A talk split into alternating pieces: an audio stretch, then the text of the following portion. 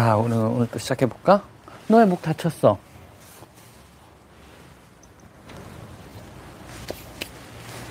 너 목 봐봐. 목 봐봐.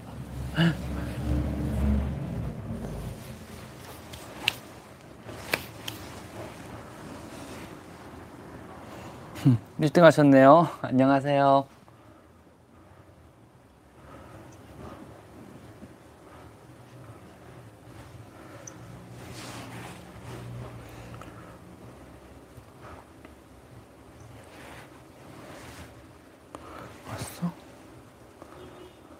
안녕하세요. 어, 많이 오신다.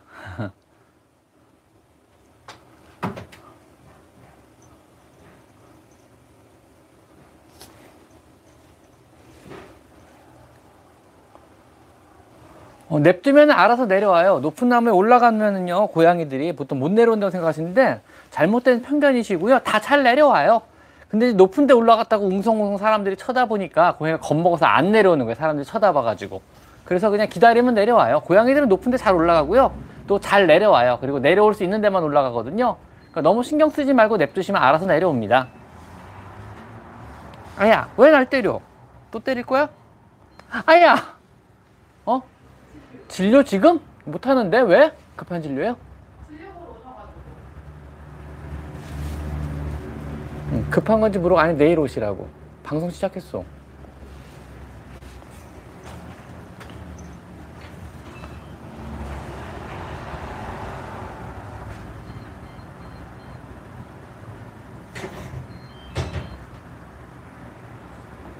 이사할 때 호텔 맡기는 게 좋아요. 너무 어수선해요. 고양이 너무 힘들어하더라고 스트레스 너무 많이 받고요.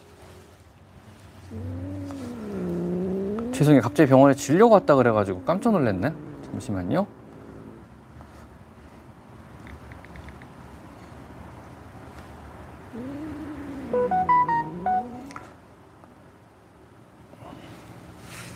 의외로 손방망이는 아닐 수도 있어요 고양이들. 어, 왜 싸울라 그래? 싸우지 마 왜 그래 왜 그래 왜 난리가 났어 갑자기?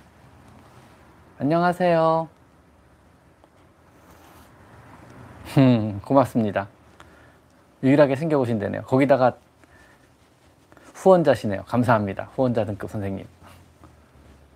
사나 흰둥이가. 이쁘죠? 이름도 제가 진 거예요. 근데 아직 얘들하고 안 친해져 가지고 다른 애들이 별로 안 좋아요. 2층에 있다 내려온 지 얼마 안 됐거든요. 그냥 터왕 맞아요. 사나 뭐 손을 안 핥아주는 거야 뭐 그럴 수 있죠. 뭐 손 핥아주는 모든 애들이 손을 핥아주는 건 아니니까요. 뭐 얼굴 비비는 거에 낯서니까 자기 페로몬을 묻히는 거고 핥아주는 거랑 별개의 문제니까는요. 전혀 다른 종류의 스킨십이니까요. 너무 많은 걸 바라시는 것 같아요 그거는요. 그래서 뭐 길냥이가 와가지고 얼굴을 빌릴 수는 있지만 손을 안 핥아줄 수도 있습니다. 당연한 겁니다. 개맘이죠 뭐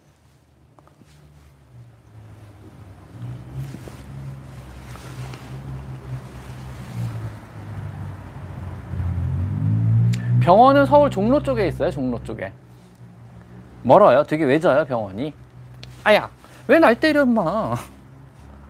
얘는 메디. 아메쇼 종류고요? 한성 까려 얘도. 이쁜 애들은 얼굴값을 해요 다 왜? 좋아?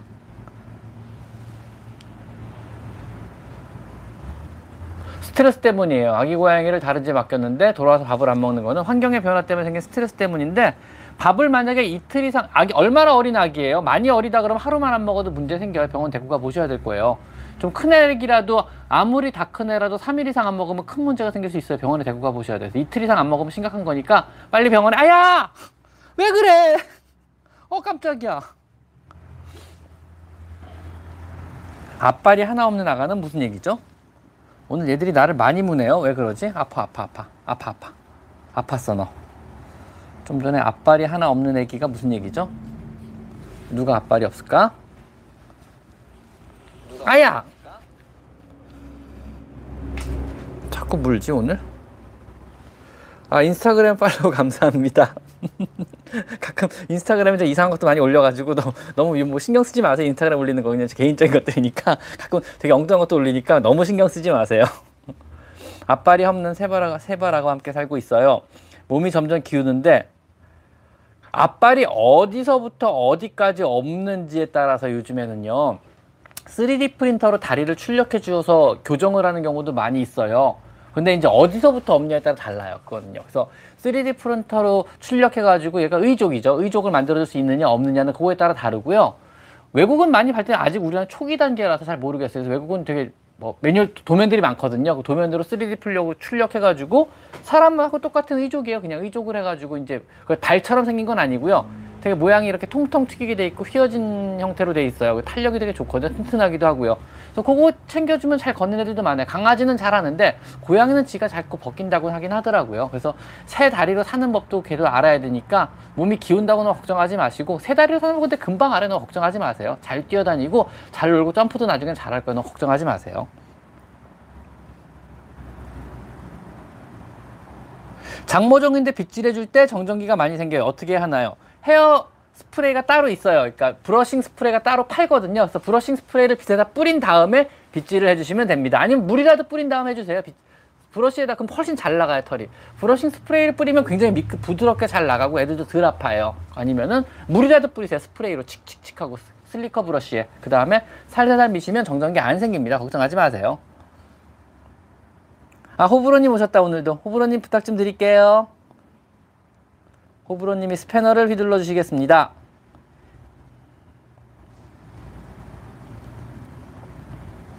(2개월) 된 새끼 고양이를 키우고 있는데 잘 때 자꾸 제 이불로 들어오는데 어떻게 할까요? 같이 자면 되죠 왜요? 이게 뭔 상관이야 같이 자면 되죠 엄마라고 생각하고 들어오는 거니까 엄마 노릇 해주시면 되죠 뭐 김래원님 감사합니다 GRDR로 2주 동안 약을 먹이고 있습니다 혈변은 안 보고 맛동산을 보고 있습니다 하지만 변을 보니 항문에 피가 묻습니다 왜 그럴까요? 아직 다 안 나서 그럴 수도 있고 변이 그냥 끝에 묻은 거 아니에요? 너무 걱정하지 않으실 것 같은데 GRDR 2주 정도면 대부분 다 완치됐을 거예요 아마. 보통 메트로니아졸이라는 항생제를 먹이는데 대부분 일주일이면 좋아지거든요. 2주 정도 먹이면 거의 완치됐다고 보셔도 돼요 일단요. 그 항문 끝에 피가 묻는 거는 설사라는 게 아니면 너무 걱정하지 마세요. 결국은 좋아질 거예요 이것도요. 장염이 대장염이 아직 남아서 그런 거 아니면은 변이 너무 딱딱해가지고 그럴 수도 있고요. 이건 좀 지켜보세요. 좋아질 것 같은데요. 너무 큰 걱정 안 하셔도 될 것 같아요 고지현님도 감사드립니다. 어 고지현님 제가 이름 많이 들었는데 여기서 답 질문이나 답변이나 아니면 글 많이 쓰시나 봐요. 제 채널에서. 내 이름이 되게 익어요 고지현님 이름이. 고맙습니다 고지현님. 근데 놀이야 내려와. 네가 가려서 진짜 하나도 안 보여. 놀이야. 놀이 놀이 놀이 일로 와. 놀이 일로 와. 내려와. 놀이 내려와. 모니터를 가려서 하나도 안 보여 모니. 모니터 좀 보고 얘기하자. 모니터가 지금 안 보여. 이거 보고 할게요. 점심은 과자 먹었습니다. 과자. 사실은 점심 식사를 잘 안 해요. 아침도 안 먹고 저녁 한 끼를 좀 배불리 먹는 편입니다. 살이 찌더라고요. 점심까지 먹으면. 나이 들어 보세요. 이렇게 뭐라 그러지? 사료 효율이 사람도 달라져요. 나이가 들면요. 에너지 효율이 되게 좋게 바뀌어가지고 좀만 먹어도 살쪄요. 젊었을 때랑 달라요. 그래서 자꾸 먹는 걸 줄여야 돼요. 운동으로 살 빼는 게 한계가 있거든요.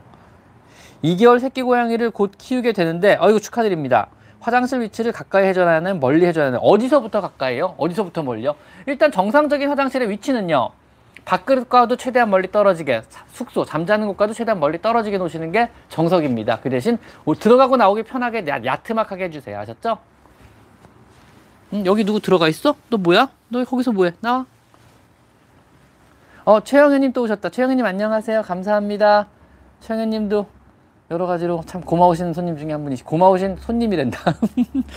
고마우신 구독자 중에 한 분이십니다. 쌤 우리 쭈니가 새벽 5시에 나가서 아직 안 들어오고 있어요. 기다려보는 게 나올 거예요.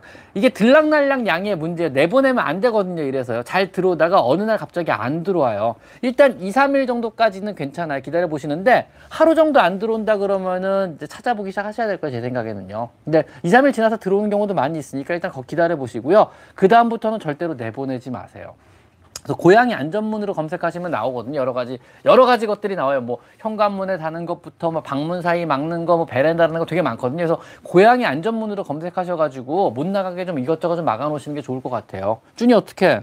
큰일 났네. 준이 어떻게? 음, 살을 안 찌게 하려고 노력을 되게 많이 해요. 생각보다 사실 제가 별로 할 일이 없는 사람이라 뭐 취미도 없고 사람들도 안 만나고 사람이라 제가 운동 같은 거 되게 열심히 하는 편이거든요. 그래서 살을 안 찌가려고 노력을 되게 많이 뭐 할게 없잖아요, 별로. 그래서 몸을 혹사시키는 거 심심하니까. 그래서 심심해서 몸을 혹사시키는 편입니다. 어, 버퍼링 있어요, 지금요? 아, 아, 내 댓글 보는 속도. 아, 버퍼링 있어요. 한 10, 10초 정도 버퍼링이 있어요, 원래. 이거는 유튜브는 어쩔 수가 없어요. 유튜브 라이브는 원래 한 10초 정도 갭이 생겨요. 버퍼링 갭이 생기거든요. 그래서 여러분이 질문 주는 순간과 제가 답변 받는 순간에 10초, 화면도 10초 정도 갭이 나요. 그래서 코로 어 미사미님 오셨다. 미사미님 안녕하세요. 미사미님도 제가 아주 좋아하고 존경하는 어, 유튜버시고요. 아주 키가 크고 아름다우신 분이십니다. 나중에 채널 방문해 보시고요. 어, 본인 취향과 맞다 싶으면 구독 버튼 꼭 좀 눌러주세요. 아셨죠? 어, 청양고춧가루님도 안녕하세요. 청양고춧가루님도 역시 유튜버시고요. 제가 제일 좋아하는 유튜버 중에 한 분이시고 그 다음에 제가 주로 집에서 혼자 밥을 해 먹거든요. 저분 채널을 참고해서 밥을 해 먹습니다. 저분은 진짜 5분 안에 할 수 있는 간단 요리 위주로만 올려주시는 분이니까 혹시 뭐 뭐 좀 만들어 먹고 싶으면 저는 저분 채널 들어가시면 되게 맛있는 거 많아요. 5분 안에 만들 수 있는 요리들이 많거든요. 한번 들어 참고해 보시고요. 양아치들 마미, 양아치들. 양아치 맞죠? 얘들은 양아치예요, 진짜. 10개월 된 저희 고영희 씨가 자꾸 이를 갈아요. 어, 이 가는 애들 많이 있어요. 그냥 그냥 두는 수밖에 없어요. 그냥 둬도 될까요?라고 물어보셨는데 그냥 두는 수밖에 막을 수 있는 방법이 없으세요, 사실은요. 주로 제 팔에 볼을 대고 갈기도 하고 모서리 분이 있으면 볼을 대고 이를 갈아요. 괜찮을까요? 하루 수십 번씩 갈고 요즘 허공에도 갈아. 이거는 뭐 다른 방법이 없어요. 뭐 아파서 그럴 수도 있고 습관일 수도 있고 여러 가지 원인이 있을 수 있는데 일단 냅두세요. 그 다음에 구강 검진 한 번만 받아보세요. 혹시 모르니까요. 왜냐하면 잘못 난 이 때문에 그럴 수도 있어요. 뭐 치열에 문제가 생겼다든가 아니면 구내염 초기 때문에 그럴 수도 있고 아파서 그럴 수도 있어요. 입안에 염증이나 아니면 이 하나가 썩어서 그럴 수도 있거든요. 통증 때문에 그럴 수도 있는 거니까 이건 이빨에 대한 검진 한번 받아보시고 별 문제가 없다 그러시면 그렇게 키우시면 돼요. 그냥 너무 걱정하지 마시고 어차피 막을 방법이 없습니다. 마음을 편하게 가시는 게 나을 것 같아요. 12살 고양이가 밤에 자기 전 가, 같은 인형을 항상 물어옵니다. 벌써 1년째입니다. 괜찮은 건가요? 괜찮습니다. 그냥 뭐 집착하는 거거든요. 뭐 일종의 강박일 수도 있고 무언가를 보호하려는 행동일 수도 있고요. 그냥 그걸 사냥물로 인식해서 물고 오는 행동을 계속 반복하는 걸 수 있거든요.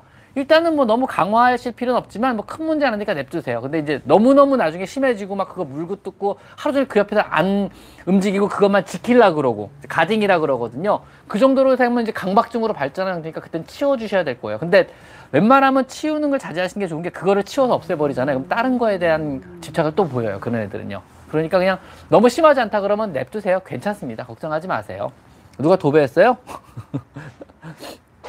도배하시면 이놈이에요. 누가 도배하셨지? 어디 보자. 아, 헤라 쿠짱님 감사드립니다. 그리고 안녕하세요. 늘 좋은 정보 감사합니다. 궁금한 게 있어서 여쭤봐요. 고양이들은 제가 화장실 안에 있으면 왜 야옹야옹 서럽게 올까요? 평소에 화장실 문을 닫아두고 있어요. 그리고 제가 화장실에 나오면 재빠르게 들어, 들어오더라고요. 이유가 너무 궁금합니다. 단순한 호기심인 걸까요? 네, 단순한 호기심 맞습니다. 이게 뭐냐면은요.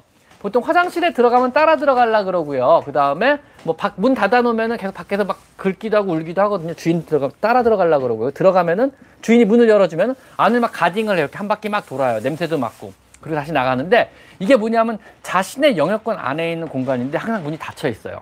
그러니까 매일매일 하루 두세 차례씩 자신 영역권을 순찰을 해야 돼요. 고양, 고양이는요. 근데 이상하게 화장실은 그게 안 돼. 항상 닫혀 있어요. 그러니까 거기가 궁금한 거죠. 그 다음에 화장실은 냄새가 달라요. 그리고 물이 되게 풍부해요. 물 냄새도 많이 나요. 고양이 때는 들어가고 싶은 공간 중에 하나예요. 뭔가 비밀스러운 곳이고 내 영역권인데도 불구하고 내가 순찰을 못하는 곳이잖아요. 그러니까 틈이 나면 무조건 들어가려 그래요. 들어가서 자기 영역권임을 다시 인지하고 확인하고 가딩을 하고 자기 냄새를 묻히고 자기 발바닥에 페로몬 냄새를 묻히고 그리고 다시 나오는 거죠. 아 이상이 없군. 여기서 내 영역권이 맞군. 어 물이 있었네. 어 신기하다. 이런 것들이에요. 쉽게 말하면요. 그래서 들어갈 수만 있으면 들어가려고 노력하는 데 중에 하나예요. 문을 자꾸 닫아놓지도 좋고요. 의외로 화장실 문을 열어놓으면 그런 게 좀 덜해요. 화장실 아예 그냥 개방해놓고 쓰시면은요 훨씬 그런 게 덜해요. 이거는 문을 닫아놓고 썼기 때문에 나타나는 정상적인 행동이고 많은 고양이들이 그런 행동을 보여요. 정상입니다. 어 답변이 되셨죠? 자, 그리고 또 뭐가 많이 넘어갔네요. 그 사이에. 박주영님 감사드립니다. 5,900원은 역시 여기 애들을 위해서 이걸 레이센터에 기증을 해가지고 레이, 레이 애들한테 쓰고 여러분이 보내주시는 모든 슈퍼챗들은요, 모든 돈은요, 어, 방, 라방 중에 보내주신 모든 돈은 이걸 레이센터에 기부를 합니다. 전부 다. 그래서 월 말에 제가 결산을 보거든요. 그래서 뭐 총 얼마가 들어왔습니다. 해서 얼마 기부했습니다. 그래서 여기 다 결산 올려드리고 레이센터에 기부를 전부 다 합니다. 아셨죠? 그래서 항상 보내주시는 여러분이 보내신 모든 돈은요. 여러분이 여기다 기부를 한다고 생각하고 보내주시면 될 것 같습니다. 감사드립니다. 싸우지 마, 싸우지 마, 싸우지 마. 분리불안 증상이 조금 있는 아기가 있어요. 어떻게 극복해야 될까요? 양이가 저만 바라보며 살지는 않았으면 좋겠어요. 이게 자신감 문제인데 요거는요. 세상의 모든 고양이 행복하게 뭐 이름 좋네요. 자신감을 있는데 이게 너무 의존적인 고양이들이 많이 이래요. 그래서 이게 되게 쉽게 고쳐지는 행동은 아니거든요. 그래서 무언가 의존하려고 그러고 엄마한테 의존하려고 그러고 이제 집사를 엄마로 생각하고 엄마만 따라보고 엄마만 쳐다보고 엄마만 붙어 다니는 거거든요.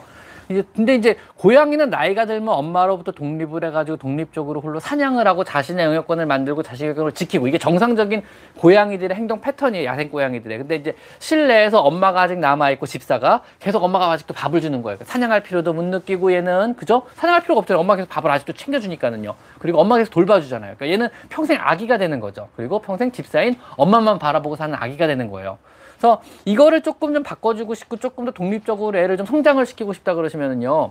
제일 좋은 방법은요. 사냥놀이밖에 없어요, 사실은요. 자신감을 심어주는 제일 좋은 놀이는 사냥놀이에요. 그래서 고양이를 계속 사냥놀이 시켜서 사냥에 자꾸 성공하게 만드는 거예요.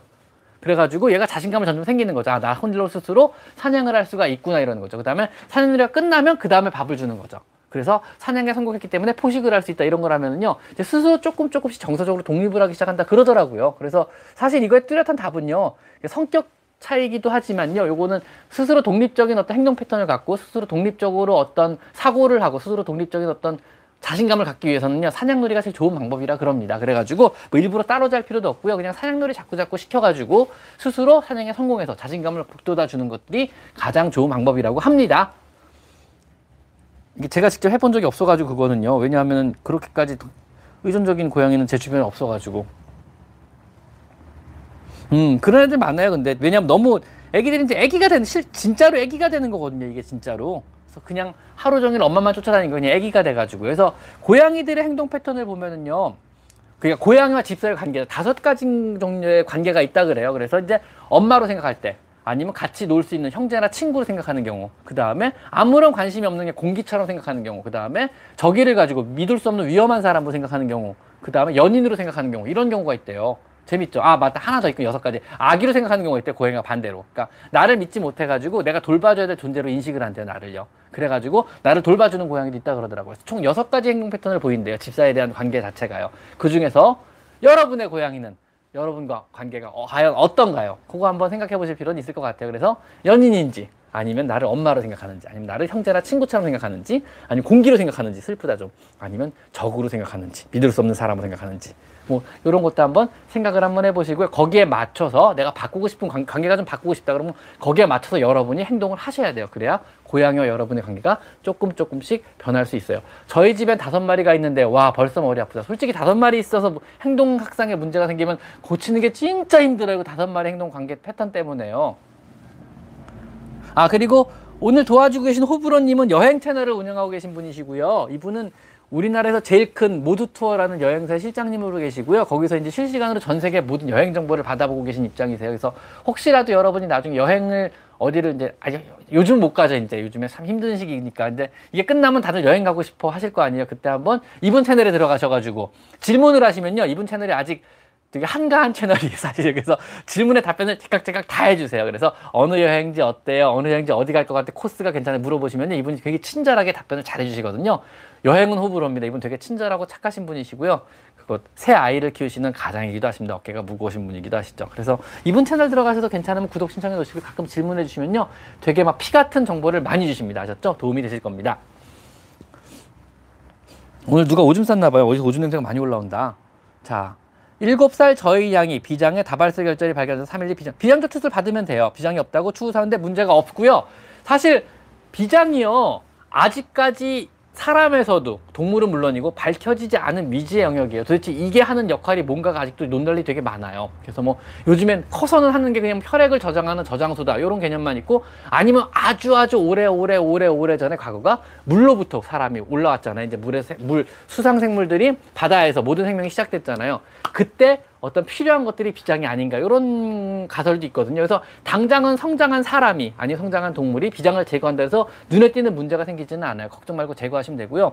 비장의 문제 때문에 사망하는 경우도 많이 있어요. 비장 종양도 잘 생겨요. 대부분 혈종들이거든요. 그다음에 비장에 노즐이 생기고 결절이 생겼다 그러는 건 대부분 이거 종양화되는 경우가 되게 많이 있어요. 그래서 비장 조출 수술을 하시는 거를 이럴 땐 권장드리고요. 그렇게 막 위험하거나 막 크게 뭐 어려운 수술은 아니에요. 걱정하지 마시고 편안한 마음으로 받으시면 돼요. 아셨죠?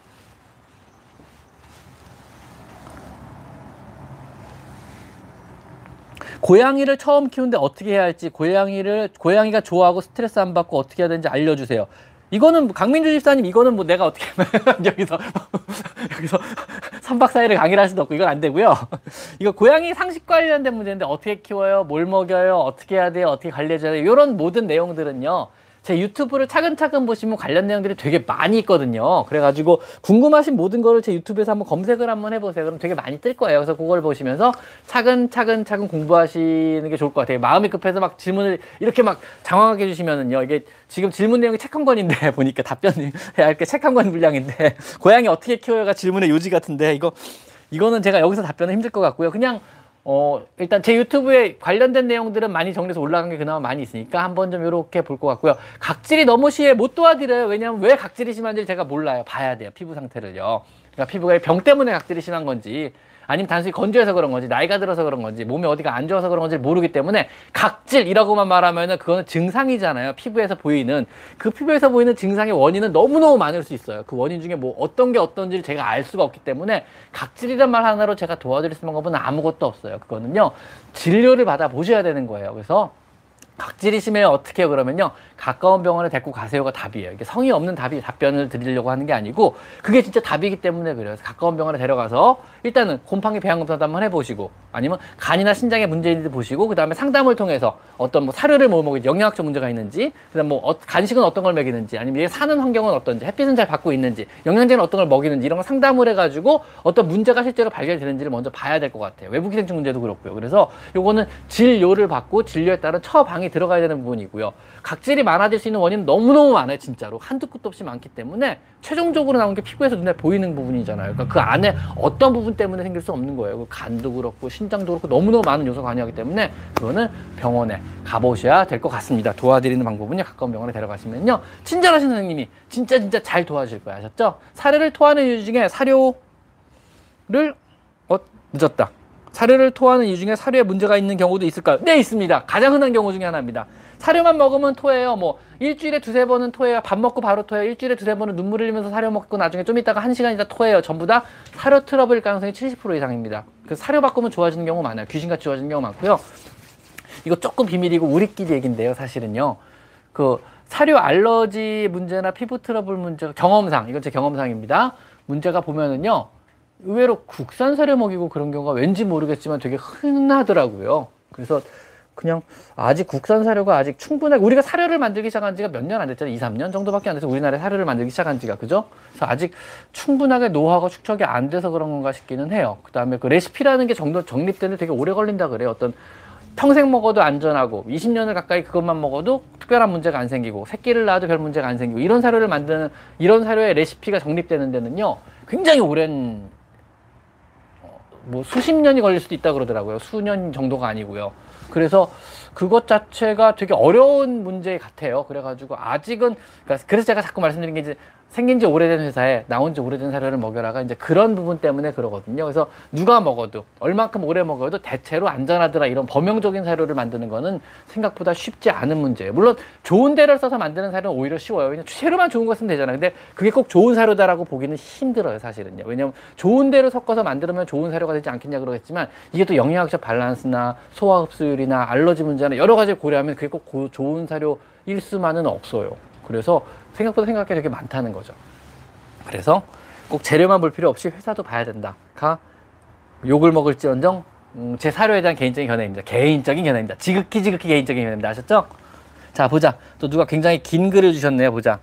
박재경님께서 4살 아이고 윤샘 윤샘 말의 공간 찐우연님 감사합니다. 자 보자. 그 다음에 아이고 뭐 넘어갔다. 8개월 차량이 항체 형성 안 되어서 계속 백신 접종 중. 8개월 차이가 항체 접종이 왜 안 되죠? 어떤 항체 형성이 안 됐어요? 지난번 일곱 번째 백신 하려고 다음, 다음 주말 세 번째 항체 검사를 하러 가요. 만약에 항체가 안 생겼으면 계속 접종과 검사를 반복해야 될까요? 접종해도 안 생긴 경우가. 근데 항체가 보통 네 가지 항체를 보고 세 가지 항체를 보거든요. 대표 항체가를 보는 거죠. 쉽게 말하면요. 그래서 범백하고요. 허피스하고 칼리시 아마 이 세 가지를 보통 평가를 해요. 근데 그 중에서 대부분 이제 뭐지 허피스는 잘 생기고 범백이 잘 안 생겨요. 칼리시가 잘 안 생기고. 그래서 어떤 항체가 왜왜 왜 싸워? 야, 야왜 양아치 짓이야? 이거 뭐지? 뭐지? 뭐 하는 거지? 왜 그랬을까? 네가 그러니까 자꾸 다치잖아. 하지마 하지마 하지마. 나 때리지 말고. 깜짝이야. 누구랑 싸운 거야 근데? 카레야? 그래가지고 셋 중에 어떤 항체가 안 생겨났는데 유전적으로 선천적으로 항체가 안 생기는 애들도 있어요. 그래서 백신 회사를 바꿔보는 것도 나쁘지 않을 것 같아요. 백신 자체를 바꾸는 거죠. 파이자 백신 썼다 그러면은 뭐 메리알 백신, 뭐 메리알 백신 썼다 그러면 버박 백신, 뭐 이런 식으로 바꿔보는 것도 나쁘지 않을 것 같아요.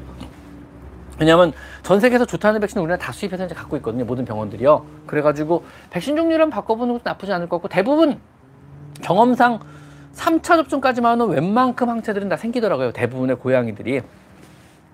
그래가지고 뭐 7차까지 가는 경우 좀 드문 경우긴 잘 모르겠어요.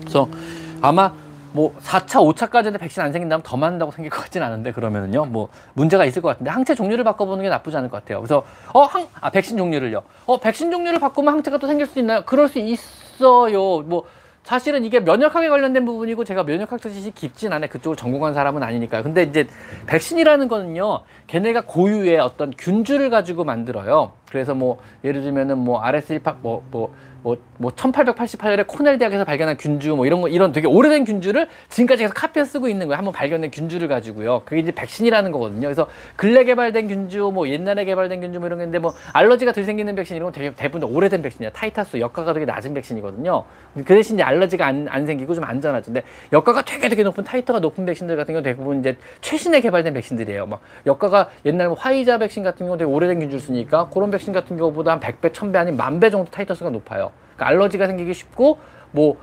백신으로 인한 트러블이 생길 가능성이 높은데 대신 항체 끝내주게 생겨요 그런 백신들이요. 그러니까 이제 백신 종류를 바꾸는 거는 분명히 의미가 있어요. 타이터스가 완전 달라요. 그 다음에 균주 자체가 다르기 때문에 자극원이 달라요. 그러니까 생길 수 있기, 있다고 보기 때문에 백신 종류를 바꾸는 것도 나쁘지 않을 것 같아서 맞는 백신이 뭔지 보면 스티커 나와 있을 거 아니에요. 스티커가 다른 형태의 스티커를 맞는 백신을 맞는 것도 나쁘진 않을 것 같습니다. 네. 도미노 피자에서 뭐가 날라왔네요. 습식이 안 맞나 봐요. 무, 무슨 얘기죠, 갑자기? 진한 갈색, 진한 초록, 초록색 톤은 어떤 증상인가요? 뭐 진한 갈색 톤은 위에 출혈이 있어가지고 생기는 어떤 구토죠. 그러니까 출혈 있을 때 생기는 구토가 진한 갈색 구토. 그러니까 음식을 토한 음식이 없이 그냥 진한 갈색 물만 토했다 그러면 피가 섞인 거예요. 피가 위산에 타면 갈색으로 나오거든요. 초록색 구토는요 심한 구토예요. 그거는 소장부터 올라온 구토예요. 즉 담즙이 생긴 구토가 초록색이거든요. 위에만 있는 음식물이 나온 게 아니고 소장에 있는 그 내용물까지 같이 나온 거예요. 되게 심한 구토예요. 똥물 토한다는 게 바로 그 표현이에요. 사람들 너무 너무 심하게 구토하면 초록색 토하거든요. 똥 똥물 토한다고 표현하는 건데 정말 똥물이 맞을 수도 있어요. 왜냐면 소장부터 올라온 거니까. 자, 좋은 선님이 또 뭔가 긴 질문을 주셨네요. 흰 거품토는 어떤 경우인가요? 뭐 그냥 토할 수 있죠. 속이 안 좋으면요. 뭐 한 번 정도 뭐, 일, 뭐 일주일에 한 번, 뭐 2, 3주에 한 번 토하는 거 정상입니다. 속이 안 좋으면 토할 수 있죠. 거품토니까.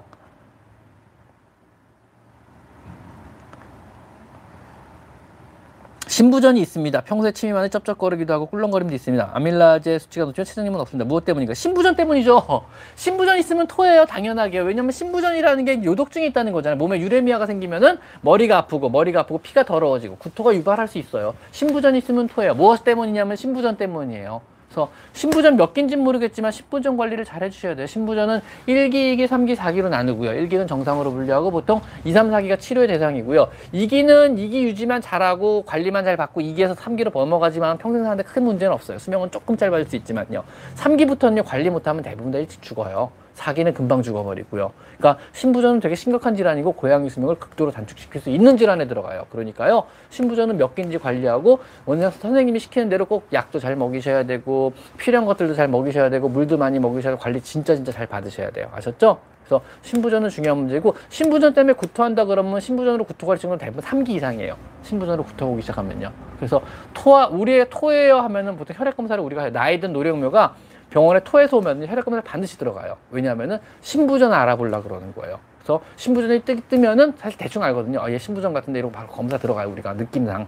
뭐 토해서 토해요 하고 하는데 대부분 3기 이상이에요. 토한 애들 보면은요. 그래서 신부전 지사님 힘내시고 화이팅이고 신부전이네가 구토하면은 신부전이 3기 이상일 수 있으니까 병원 가서 바로 다시 검사 맡아가지고 몇 기인지 확인해 보시는 게 좋을 것 같아요. 아셨죠? 벌레 다리를 아 너무 싫다 저. 저 바퀴벌레 되게 무서워하거든요. 못 만져 바퀴벌레. 오 바퀴벌레 너무 싫어. 오 바퀴벌레 너무 싫어. 다리만 애들 너무 싫어. 음, 이거 사실은 저희 병원 고양이들도 가끔 바퀴벌레를 잡아서 치면서 갖고 노는데요. 일단 내가 발견하면 내가 비명을 지르고 도망가고 그다음에 우리 직원들 우리 선생님들이 발견하면 역시 비명을 지르고 도망가고 아무도 안 치워요. 그래서 결국은 고양이가 먹을 때까지 기다리든가 결국은 내가 할 수 없이 가가지고 휴지를 줄줄들 마른 걸 이만큼 던져놓고 이렇게 집어서 버려요. 너무 무서워요. 어 바퀴벌레 못 만지겠어요. 너무 싫어요. 너무 싫어요. 바퀴벌레 무서워요. 엄마랑 싸우는 소리를 듣고 고양이가 무서워하는 것 같은데 고양이들이 눈치를 채죠 당연히요. 안 싸워야죠 안정감을 주시려면은요. 집안 식구들이 싸우면 분위기가 험악하게 변해. 뭐 큰 목소리가 나오는 것도 나오는 거지만 고양이들이 집안 식구의 모든 이런 감정 반응에 되게 예민하게 반응해요. 싸우면 당연히 무서워하고 무서워하면 숨기도 하고 아니면은 뛰어나가서 말리려고 하는 행동도 보이기도 해요. 왜냐하면 자기도 흥분을 하기 때문에 그러는 거거든요. 이런 어떤 식구들 간의 트러블에는 되게 심각하게 반응을 하고 스트레스를 많이 받아요. 밥을 안 먹기도 하고요. 그래서 요거는 어떻게 하면 돼요? 라고 그러면 안 싸우셔야 되죠. 그래서 아, 고양이가 보고 있으니까 싸우지 맙시다. 그랬죠. 일단, 일단 고양이 보 고 있으니까 나가서 얘기하시죠. 뭐 이런 식으로 하시던가 해서 싸우시면 안 돼요. 아, 혹시 이런 거 모르세요? 혹시 집에서 혼자 우신 분 있, 있어 보세요? 우신 분? 울면은 고양이 와서 눈물 딱, 눈물 핥아 먹는 고양이 본 적 있으세요? 가끔 가다가 방에서 혼자 울고 있으면요. 고양이가 쓱 나타나요. 갑자기 깜짝 놀랄 정도로 옆에 쓱 어느 순간 다가와 있어서요. 갑자기 물고라니 보고 있다가 눈물을 막 핥아줘요. 그런 거 본 적 없으세요? 근데 울면은 눈물 핥아줘요. 진짜로 고양이들. 신기하죠? 근데 이제 그게 어떤 주인의 감정 변화에 반응한 건 사실은 아니고요. 감정 반응한 건 맞죠. 근데 슬프다는 감정을 고양이는 이해를 못 해요. 주인이 슬프다, 힘들어하는 이런 감정을 이해한 건 아니고 주인이 평소 다른 행동을 보니까 관찰하려고 가까이 온 거예요. 가까이 딱 왔는데 갑자기 눈에서 눈물이 나는 거죠. 물이 막 흐르는 거죠. 그러니까 어 근데 페로몬이 되게 진하게 배인 물이에요. 이게 냄새를 딱 맡아보니까 그래서 주인의 냄새가 굉장히 진하게 배 물을 흘리기 때문에 이거 핥아 먹는 거예요. 그래서 어 이거 무슨 의미입니까? 했는데 그냥 슬픔의 맛을 보는 거죠. 얘들은요. 어떤 슬픔의 맛이 되게 찝찝했, 짭짤했겠지만 어쨌든 간에 고양이는 우리의 슬픔에 반응을 해서 결과적으로 결과적으로 보면 우리의 슬픔에 반응을 하고 우리의 슬픔을 같이 나누려 그러고 우리의 슬픔의 맛을 보는 그런 요긴한 요 요망한 동물입니다. 아셨죠? 그래서 울고 있으면 고양이 와가지고 눈물을 핥아주는 건 그런 의미예요. 일단은요. 그래서 그 주인의 감정 상태의 변화를 느끼고 가까이 다가와서 흐르는 눈물에 고양 주인의 페로몬 냄새 배인 걸 확인하고 그걸 핥아 핥아서 확 슬픔을 확인하는 경우가 있습니다. 뭐가 많이 지나가네요 오늘 뭐가 휙휙 지나가네요 아주 그냥 길고양이들이 보이지 않는데 밥을 두면 사료를 먹긴 해요 아파트 단지에는 가끔 보이는데 그 장소에서는 본 적이 없거든요 쥐들이 좀 있긴 한데 고양이들이 먹는 거 맞아요 대부분 고양이들이 먹는 거고요. 고양이들이 있으면 쥐들이 그렇게 활개치고 못 다녀요. 대부분 다. 왜냐하면 아무리 밥을 줘도 고양이들은 근본적으로 쥐를 사냥하는 동물이고요. 고양이 한 마리는 하루에 쥐를 평균 다섯 마리 잡아요. 그러니까 생각보다 많이 잡아먹거든요. 고양이는 동시에 쥐가 그렇게 활개치기는 거의 불가능해요. 그래서 고양이가 먹는 거 맞습니다. 그 다음에 응단님 라이브 채에서 첫 채팅 남겨봐요. 아유, 저 감사드립니다. 일단 5,900원 얘들 위해서 되게 잘 쓸게요. 응단님 감사합니다. 생선 베이스 사료랑 캐는 먹, 오래 먹게 되면 안 좋다고 들은 것 같아. 정말 그런가요? 그렇지는 않아요. 그냥 생선, 생선은 얘들이 오래 먹으면 안 좋은 거지. 생선 베이스의 사료는 상관이 크게 없습니다. 왜냐하면요. 생선 자체는 강, 고양이 영양학적으로 그렇게 맞는 음식은 사실은 아니에요. 얘네들은 작은 동물을 먹는 동물이지 생선 같은 경우에는 뭐 비타민 문제나 여러 가지 문제 때문에 오래 그것 그거를 주식으로 산 문제가 생기는데 생선 베이스 사료에는 고양이가 생선 맛을 되게 좋아하거든요. 고기 들어있는 아미노산 되게 좋아해요. 그래서 그 생선 베이스 사료에는요 고양이의 부족한 생선에 부족했던 여러 가지 아미노산과 부족한 비타민과 타우린이 추가적으로 들어 있어요. 왜냐면 평생 먹어도 고양이가 안전하게. 그래서 생선 베이스 사료가 만약에 고양이를 위해서 제대로 만들어진 회사, 회사가 제대로 영양학 균형을 맞춰서 생선 베이스 사료를 만들었다 그러면요. 원재료를 생선을 썼지만 거기에 많은 것들을 첨가해 놓거든요. 고양이가 오래 먹어도 문제가 안 생기게. 그래서 오래 먹이셔도 생선 베이스 사료는 문제가 없어요. 제대로 만들어진 사료라 그러면요. 그게 이제 사료 영양학이라는 거니까는요. 그게 사료의 레시피라는 거니까는요. 오래 먹어도 문제가 없게 만드는 게 기본 중에 기본이잖아요. 그래서 생선 베이스 사료이든 치킨 베이스 사료든 아니면 램 베이스 사료든 전혀 문제 없습니다. 사료라 그러면은요. 그게 사료가 만들어지는 목적이니까는요. 근데 뭐 날생선만 계속 먹인다 이런 문제될 수 있어요. 그래서 재밌는 게요. 예전에 예전에 예전에 이제 뭐 대항해 시대가 도래했잖아요. 그래가지고 유럽의 사람들이 이제 너마, 너도 나도 큰 배를 타고 전 세계로 뻗어나가기 시작했어요. 신대륙을 발견하겠다고. 그래서 인디아도 발견하고 아메리카 대륙도 발견하고 아프리카 여러 대륙도 발견해가지고 식민지화 삼기 시작했죠. 그래서 막 후추도 캐오고 보물도 캐오고 노예도 캐왔죠. 그래서 부유한 나라들이 돼서 유럽 나라들이. 근데 이 과정에서 물론 그전에는 항해를 해도 보통 일주일을 넘지 않았다가 이제 대항해 시대가 돌아오면서 수개월을 항해를 하게 된 거죠. 그래서 배를 타고 수개월을 항해하다 보니까 문제가 생긴 거예요. 왜냐하면 쥐들이라는 게 배 안에 들기 시작한 거예요. 그래서 쥐가 식량을 먹고 식량을 오염시키는 거예요. 그래가지고 선원들이 병에 걸리고 선원들이 먹을 게 없어지는 거죠. 그래서 생각한 방법이 뭐였냐면요. 고양이를 배에다 실는 거였어요. 고양이를 배에다 싣고 다니다 보니까 쥐를 고양이가 잡기 시작하는 거죠. 근데 이제 고양이도 무언가 먹어야 될 거 아니에요. 그래서 고양이를 소고기를 잘라줄 수 없잖아요. 날고기도 없고요. 그러니까 결국은 쥐를 먹다 배고파진 고양이는 선원들이 낚시해서 잡아올린 물고기를 먹기 시작한 거예요. 그럼 수개월 동안 고양이가 날 물고기만 먹게 되잖아요. 거기서 문제가 생긴 거죠. 몇 개월이 지나니까 고양이들이 마비가 오기 시작하고 호흡곤란이 오기 시작하고 죽기 시작하는 거예요. 물론 죽은 고양이는 바다에 버렸겠지만 죽기 직전에 고양이는 항구마다 항구마다 들릴 때마다 고양이를 바꿨어요. 고양이를 버리고 항구 앞에다가 아직 뭐 살, 살 죽진 않았지만 버리고 그 다음에 새 고양이를 실은 거죠. 이런 식으로 여행을 다니기 시작한 거예요. 전 세계로. 그러면서 유럽의 고양이들이 전 세계로 퍼지기 시작한 거죠. 그래서 컬럼버스도요 미 대륙을 발견할 때요 고양이가 없었으면은 못 발견했어요. 그리고 실제로 미 대륙을 아마 예민한 고양이가 먼저 발견했을 수도 있어요. 배 앞에서 쳐다보면서 어 저기 신대륙이 대륙 고양이가 먼저 발견했을 수도 있어요. 컬럼버스는 뒤에 서 있기만 했고요.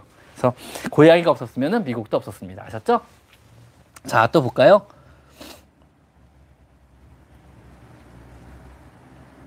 자 또 오늘 뭐 되게 열심히 하고 있는데 좀 목소리 괜찮죠, 지금요? 오늘 좀 말을 좀 빨리 해보려고 노력을 중이에요, 지금요. 자, 박재경님, 4살 성묘 입양한 지 30일 됐는데, 4살 성묘 입양한 지 30일 힘들겠다. 하품할 때 보니 어금니 치석이 심해 보여요. 잇몸 경계성도 붉고요. 사냥놀이도 잘하고 변도 잘 보고 밥도 잘 먹긴 하는데, 일단 두어 번 씻고 삼키는 거는 입, 잇몸, 잇몸, 이빨이 아파서라든가 뭐 치석 때문은 아니에요. 정상이에요. 원래 두어 번 씻고 삼켜요. 사람처럼 그렇게 꼭꼭꼭 소화를 시키면서 오래 씹진 않아요. 정상입니다. 쪼개고 삼키는 거지 씹어서 삼키는 게 아니에요. 사료는요. 아셨죠? 고양이들은 사람처럼 평평한 어금니가 없어요. 그리고 씹는, 오래 씹는다 그래서 일차적으로 입안에서 소화가 되는 아밀라제가 분비가 되면서 일차적으로 입안에서 일차 소화가 일어나는 이런 과정이 없어요. 아밀라제 분비도 안 되고요. 즉 고양이의 모든 이빨은요. 고기 같은 것을 찢게 개량된 이빨이지 무언가 쉽게 개량된 평평한 이빨이 없어요. 그러니까 마찬가지로 사료도 삼키 넘기기만 좋게 쪼갤 뿐이지 아니면 그냥 삼키든가 뭐 어떤 씹는 기능이 없기 때문에 정상이세요. 걱정하지 마세요. 그리고 병원 치료 말고 치석을 제거하는 좋은 방법은 없습니다. 치석 되기 이전에 플라그 형태는 이제 제거를 할 수가 있어요. 뭐 특히 칫솔질이라는 거죠. 근데 치석이 돼버리면요. 칼슘염과 침착돼서 플라그가, 그러니까 세균의 찌꺼기가, 치태가 플라그, 플라그가 세균, 칼슘염과 침착해서 치석이 돼버리면 딱딱하게 굳었잖아요. 요거는 제거할 방법이 없으세요. 요거는 스케일러, 초음파 스케일러로 제거를 해야 되고요. 아마 스케일링 그냥 해주시면 돼요. 너무 걱정하지 마세요. 요거는요. 치석은 병원 가야 돼요. 맞습니다. 치석은 병원 가야 돼요. 해피트리님. 잘하시네요.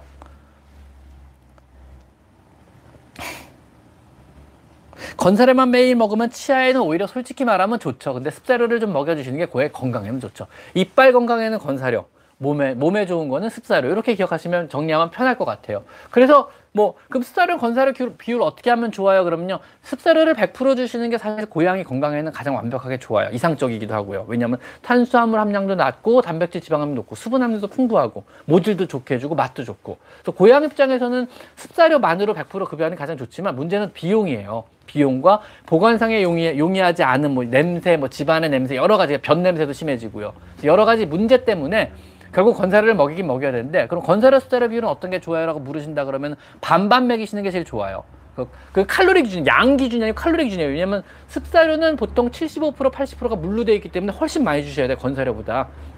그래서 보통 건사료 40g과 비슷한 칼로리가요. 습사료 곱하기 4를 하시면 돼요. 4, 46, 160g의 습사료가 비슷한 양이에요.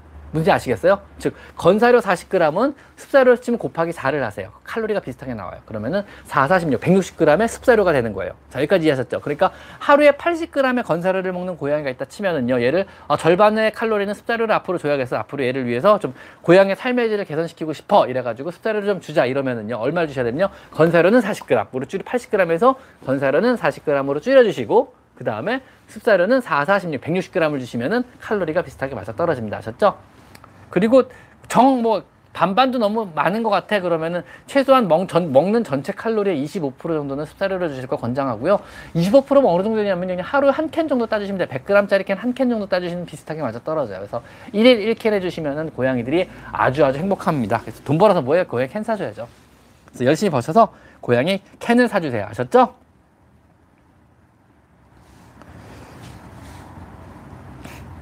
남편네 남편네 양이는 뭐예요? 남편네는 따로 사세요? 남편하고?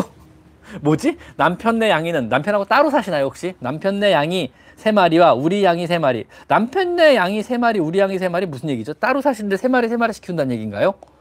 합사가 필요한 상황입니다. 아, 뭐 그 뭐 뭐 뭐 뭐 뭐 주말 부부나 이런 거 하셨나 보다. 아니면 결혼하실 결혼 예정이신가 봐요. 그래가지고 남 예비 신랑 네 양이 세 마리야 우리 양이 세 마리가 합사가 필요한 상황인데 일단 첫째 불가능할 것 같은데 세 마리 세 마리를 어떻게 합사래요? 와 한 마리 한 마리 합사 힘든데 초반에 여섯 마리 같이 내려놨다가 남편네 둘째가 우리 애들을 공격한 뒤로 각각 번갈아 가면서 거실에 나오고 있는데 합사를 어떻게 해야 될까요? 방묘문을 사이에 두고 서로 궁금해하는 것 같긴 한데 막상 만나면 싸우려고 해요.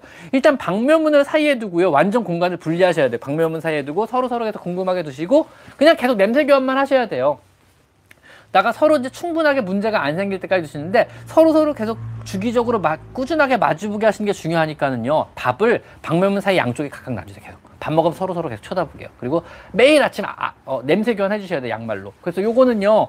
그 고양이 합사 관련 영상이 두 가지가 올라와 있거든요. 저한테요. 뭐 슬기로운 합사 생활인가 그거하고 그 다음에 뭐 둘째를 드려보자 여기 있으니까 그 영상도 참고하시는 수밖에 없을 것 같아요. 그래서 거기 있는 거 전부 다 해주셔야 돼요. 거기 뭐 스트레스를 줄이는 여러 가지 페로몬 요법부터 시작해서 뭐 냄새 요법, 뭐 먹이는 영양제, 스캔 같은 영양제부터 공간을 더 늘려주시는 거, 뭐 그다음 캣타워 추가하시는 거, 뭐 이런 것들 전부 되게 거기 내용들이 다 광범위하게 다 나와 있거든요. 그거 전부 다 해주셔야 돼요. 그래도 세 마리 세 마리 합사는 성공률 25% 미만 봅니다. 성공률 25% 그것도 이제 6개월 잡았을 때 성공률 25% 미만 봅니다. 한번 해보세요. 어떻게 될지 모르니까는요. 근데 여섯 마리, 세 마리, 세 마리 합사. 오, 힘들 것 같은데요. 만만치 않을 것 같은데요. 대프로젝트인데, 대프로젝트? 어쨌든 쉽지 않을 것 같아요. 쉽지 않을 것 같아요. 한번 해보세요.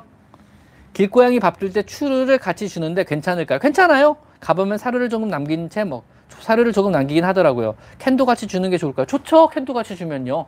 캔도 같이 주고 좋은데 여름에는 조심하셔야 될 게 캔이 금방 상해요. 팔이 끓고요. 그래가지고 여름에 추르나 캔 주시는 건 밖에 있는 길고 길냥이를 조심하셔야 돼요. 실내는 뭐 그렇게까지 안 덥고 그 다음에 뭐 얼음팩 속에다 캔을 묻어둬도 되고 아니면은 뭐 안 먹으면 바로바로 버릴 수가 있는데 상관없는데 길냥이들은 그게 안 되고 벌레가 끓고 여름에 금방 상해요. 캔이 따면은요. 그러니까 여름에 캔이나 추를 주시는 건 조금 조심해 주시는 게 좋을 것 같아요.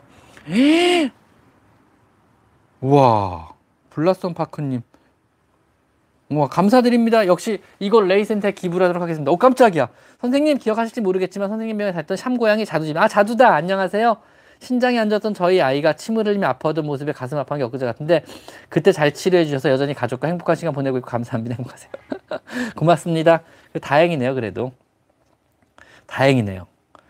아우, 한편으로 참 좋네요. 뿌듯하기도 하고 좋네요. 어쨌든 자두가 잘 있다니 다행입니다. 네. 잠깐 좀 뭉클했네요. 어쨌든 고맙습니다. 자, 올 습식 진행 중인데요. 황수빈님. 오, 대단하다. 올 습식 만만치 않은데. 애가 참치가 들어간 주식캔만 좋아하는데 괜찮을까요? 괜찮습니다. 근데 이제 습식캔이 종류가 여러 가지가 있었는데 이게 주식인지 간식인지 표시가 대부분 없어요. 그래서 습식캔을 만든 회사, 브랜드가 있잖아요. 브랜드 전화해서 내가 지금 어떤 캔을 고양이한테 주로 급여 중인데 이게 주식 캔입니까? 간식 캔입니까는 물어보실 필요는 있어요. 그래서 주식 캔과 간식 캔의 차이는요. 예전에는 무스 타입으로 된 건 주식 캔이었고 알, 알갱이가 있는 그러니까 덩어리가 있는 건 대부분 간식 캔들이었는데 요즘에는 기술이 좋아져 가지고 어, 알갱이가 있는 씹는 느낌이 있는 캔조차도 주식으로 많이 나와요. 스튜 형태로 된 것도요. 그래서 캔은 두 종류예요. 일단은 주식 캔과 간식 캔이 있고요. 캔 내용물 두 종류예요. 무스 타입에 된 거. 그러니까 곱게 갈아진 캔이 있고 그 다음에 어, 스튜 형태로 된 거 덩어리가 있는 것도 있거든요. 그래서 주식 간식이 요즘 헷갈리기 때문에 전에서 물어보셔야 돼요. 주식은요 영양학적 밸런스가 맞춰진 캔이에요. 어, 나 이거 되게 좋아하는 바지인데 뜯지 말지. 영양학적 밸런스가 맞춰진 캔이기 때문에 그것만 오래 먹이도 상관이 없어요. 간식 캔은요 영양적 밸런스 전혀 상관없어요. 그냥 맛만 좋게 만든 캔이에요. 그렇기 때문에 그것만 오래 먹인다 그러면 문제가 생길 수 있어요. 그래서 일단은 습식, 올 습식한다 그러면 주식 간식 구분하셔야 되고요. 간식캔은 뭐 이미 주식을 하나를 먹고 있다. 캔이든 사료든 주식을 이미 뭐 일정하게 먹고 있다 그러면 간식 주식 상관이 없지만 아무거나 잘 먹으면 다 따주시면 돼요. 상, 그때는 상관이 없습니다. 그래서 무언가 주식이 있다 그러면 간식은 상관없이 계속 따주세요. 한 캔이라도 더 먹이는 게 좋고요. 그냥 저희 권장상은 1일 1캔 이상을 권장드립니다. 아셨죠? 뜯지 말고 내 좋아하는 바지야. 진짜 좋아하는 바지야. 농담 아니고. 3개월 된 양입니다. 자꾸 손과 발을 물어요. 어떻게 해야 될까? 이거는 어, 고양이 공격성 2편, 뭐 사람을 공격해요. 이거 한번 참고해 보시는 게 좋을 것 같습니다. 이게 되게 오래, 되게 무시가 답이라 그러거든요. 무시하는 수밖에 없어요. 그거밖에 답이 없어요. 무시가 답이에요.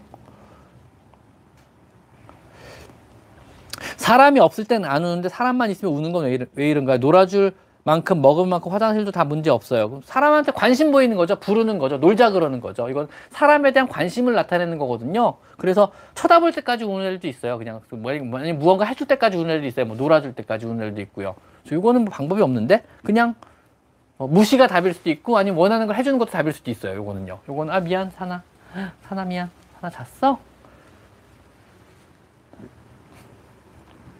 고양이가 태어나서 한 번도 야옹을 안 해요. 어미에게 못 배운 걸까요? 캐캐만 합니다. 아니요, 그냥 괜찮아요. 뭐 그런 과묵한 애들도 있어요. 원래 말 잘 안 하는 애들도 있어요. 정상입니다. 자꾸 화장실 바닥물을 마셔요. 어떡하나요? 화장실을 깨끗하게 치우시던가 아니면 화장실 바닥에 물그릇을 놔주시던가. 바닥에 있는 물을 좋아하는 애도 있어요. 그러니까 접시에 있는 형태의 물을 좋아하는 애도 있어요. 그러니까 고양이가 먹는 물은요, 맛도 다양하지만, 선호하는 맛도 다양하지만, 어떤 그릇의 형태도 되게 중요하게 생각해요. 근데 화장실 바닥 같이 평평한 데를 빠는 걸 좋아하는 애들은요, 접시 같은 데 물을 주시는 것도 좋아요. 굉장히 넓은 곳에다가요. 아니면 쟁반 같은 데다가요. 뭐, 거기 있는 물이 먹기 편해서 그럴 수 있는 거죠. 뭐, 습관에 관련된 문제니까요. 고양이가 잘 때 경련 같은 발작을 일으키는 거는 정상입니다. 꿈꾸는 거예요. 고양이도 똑같아요. 사람 어리, 어리면 어릴수록 발작이 더 심하고요. 크면 조금 나아지거든요. 이건 렘 수면기와 한게 있어요. 고양이 사람과 똑같이 고양이도 깊은 수면 패턴을 보이다가 렘 수면기로 접어들고 얕은 수면을 보이다가 다시 깊은 수면을 보이다가 렘 수면으로 접어들고 반복을 해요. 사람도 똑같거든요. 수면 패턴은 다 똑같고요. 이게 잘 안 되는 사람들이 이제 무호흡증이다 뭐다 해가지고 막 수면 패턴 검사하고 막 이러는 게 이것 때문에 그러는 거거든요. 렘 수면기에는 꿈을 꿔요. 사람과 마찬가지로 고양이들도요. 왜냐면은 뭐 내가 일, 고양이가 일어나서 나 꿈 꿨어 귀신 꿈 꿨어 이런 말을 하진 않지만 렘 수면기가 있는 걸로 보고 렘 수면기 때 애들이 잠꼬대 같은 행동을 하는 걸로 봐서는 고양이들도 꿈을 꾼다고 보는 게 학자적인 입장이에요. 요즘에 현재 그래 그래서 정론은 고양이도 꿈을 꾼다. 근데 이제 물론 꿈이 사람의 내용과는 많이 다르대요. 왜냐하면은 사람 같은 경우에는요. 우리가 이제 어떤 감각에 의존되게 시각에 의존하는 게 80%에 이른데요. 그러니까 우리 모두 오감이라 그러죠. 뭐, 뭐 시각, 청각, 후각, 미각, 그다음 촉각 뭐 이래서 오, 감이 있는데 이 중에 시각의 의존도가 우리 80%이기 때문에 우리의 꿈 내용의 대부분은 사실은 시각적인 꿈일 거예요. 80%에 해당하는 시, 그 감각을 꿈으로 다시 인지를 해가지고 그걸 꿈으로 발현을 시키는 건데 고양이는 시각에 의지하는 감각이 되게 떨어져요. 한 40% 미만으로 잡아요. 그거보다는 오히려 더 후각에 의지하는 감각이 훨씬 더 세요. 얘들 꿈은요 냄새를 맡는 꿈을 많이 꿀 거야. 아마 뭐 쓰레기 냄새나 주인의 뭐 눈물 냄새 이런 꿈을 꿀 것 같아요. 냄새 관련된 꿈을 꾸지 않을까 싶어요. 그래서 꿈 내용은 우리랑 많이 다를 수 있다는 거 그것도 하나 기억해 주시면 좋을 것 같아요. 재밌죠? 저 이런 게 재밌더라고 이상하게. 울 양이가 병원 갔다가 약 먹고 있는데 갑자기 밥을 먹지 않아요. 약 먹는 글쎄 병원 갔다 온 스트레스가 더 크지 않을까요? 일단 밥을 안 먹으면 약을 주지 마세요. 그 물론 병원 선생님과 상의를 하셔야 돼요. 그래서 얘가 밥을 안 먹는데 약을 먹여도 되나요? 물어보세요. 왜냐 어떤 약인지 제가 모르기 때문에 뭐라고 말씀드릴 수 없어요. 이거는요. 그래서 선생님한테 일단 음식을 안 먹는데 약을 먹으면요 위장이 더 상해요. 속이 더 쓰리고 밥을 더 안 먹을 수 있어요. 문제가 되거든요. 그래서 이게 도대체 빈속에도 먹어도 되는 건지 아니면 빈속에라도 먹여야 되는 만한 상황인지 이거는요. 선생님한테 물어보셔야 돼요, 반드시. 그래가지고, 우리 고양이가 밥을 안 먹어요. 어떻게 해야 될까? 약을 계속 먹여야 될까 말까는 해당 병원 선생님한테 물어보셔야 돼요. 아셨죠? 아마 병원 갔다 온 스트레스 때문에 그럴 거예요. 아, 고양이 친구님 안녕하세요. 선생님, 좋은 영상 감사합니다. 저희 집 양이가 자꾸 자기 털을 뽑아요. 어디 털을요? 꼬리를요? 몸털을요? 일단 스트레스 같은 데오거든요. 예전에도 간간히 그런 모습은 있었는데 시골집에 4개월 정도 있다가 돌아온 후로 몸에 땜빵이 생길 정도로 퇴근하고 보면 입에서 화장실까지 털이저리 여기서 다 뽑혀 있어요. 이게 이제 그 스트레스성 탈모거든요. 자기가 털을 뽑는 거예요. 그래가지고 이게 증상 중에 하나거든요. 이거는 고양이가 좀 안정을 취하고 내가 더 이상 위험하지 않다. 내가 버림받을 위험이 없다. 아니면 내가 이제 안전하다. 주인이 믿을 수 있다. 내 이 공간이 이제 비로소 내 영역이다라고 생각될 때까지 계속 이런 행동 보통에 보일 거예요. 어쩔 수 없어요. 이거는 스트레스를 낮추고 얘가 좀 안정을 취하고 이게 안전하다고 본인 스스로가 느끼기 전까지는요. 자기 털을 뽑아요. 이건 어쩔 수 없고요. 그래가지고 고양이 스트레스 관련된 영상을 한번 참고해 보실 필요가 있어요. 여기서 고양이 스트레스를 줄이고 마음의 안정을 취할 수 있는 여러 가지 페로몬 요법, 뭐 펠리웨이 같은 거 콘센트에 꽂아주시고요. 질켄 같은 영양제 먹여주시고요. 그 다음에 조금 더 따뜻하고 아늑한 환경 만들어주시고 숨숨집도 만들어주시고 그때 음식도 좀 스트레스 낮춘 종류의 음식 캔 같은 거 많이 따주시고 그 다음에 큰 소리 내지 마시고 이런 식으로 하다 보면 차츰 차츰 차츰 나아지실 거예요. 스트레스 받으면 자학을 해요 얘들은요. 그 굉장히 심한 자학을 하기도 해요. 그리고 실제로 너무너무 심한 자학을 하면 정신병까지 진단을 받을 수도 있어요. 문제 아시겠죠? 그래서 안 돼요.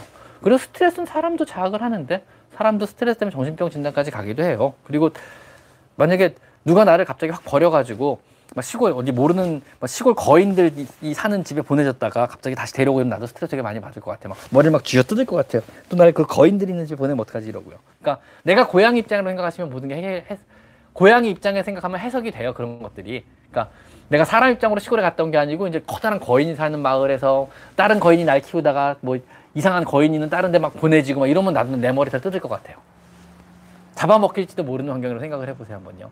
선생님 양이가 먹은 간식을 조금 먹어봤는데 다 짠맛이 있더라고 계속 먹여도 괜찮을까요? 일단 뭐 간식이 믿을 수 있는 간식이면 먹이시고 믿을 수 없는 간식이면 먹이지 마세요. 이게 무슨 얘기냐면요. 먹이는 간식이 뭔지 제가 몰라요 지금요. 그래서 어, 이 음식 괜찮은 음식인지 불량식품인지 제가 알 수가 없잖아요. 어디서 만든 건지도 모르고 제대로 만들었는지도 모르고 레시피가 어떻게 됐는지도 모르고 이게 안전한 음식으로 만드는지 저는 전혀 몰라요. 뭐라고 말씀 못 드리지만 제대로 된 회사에서 나온 음식이라 그러면 먹이라 그래. 제가 자꾸 그래서 이제 회사를 자꾸 보라는 게 그것 때문에 그래. 저는 되게 뭐 어떤 걸 평가할 때 모르는 모르는 회사를 보는 거예요. 그 뒤에 아 이 정도 회사에서 만든 거면 안전하겠지. 그러니까 명가들은 다 있거든요. 음식을 잘 만드는 명가들, 사료를 잘 만드는 명가들, 간식을 잘 만드는 명가들, 용품을 잘 만드는 명가들이라는 건 있어요. 그래서 명가들은 그만큼 노하우들이 추적돼 있고 인원이 있고 공장이라는 게 있고 그래서 배경된 쌓인 여러 가지 백업 데이터들이 많이 있거든요. 그래서 안전한 먹거리를 잘 만들어요. 그런 데들은요. 규모가 있기 때문에. 작다 그러면 아직은 믿을 수가 없는 거죠. 어떻게 될지 모르니까. 어떻게 만들어질지 모르니까요. 그 신뢰감을 심어주는 데까지 우리 소비자들한테 되게 오랜 기간이 걸려요. 많은 비용이 들고요. 그건 어쩔 수 없어요.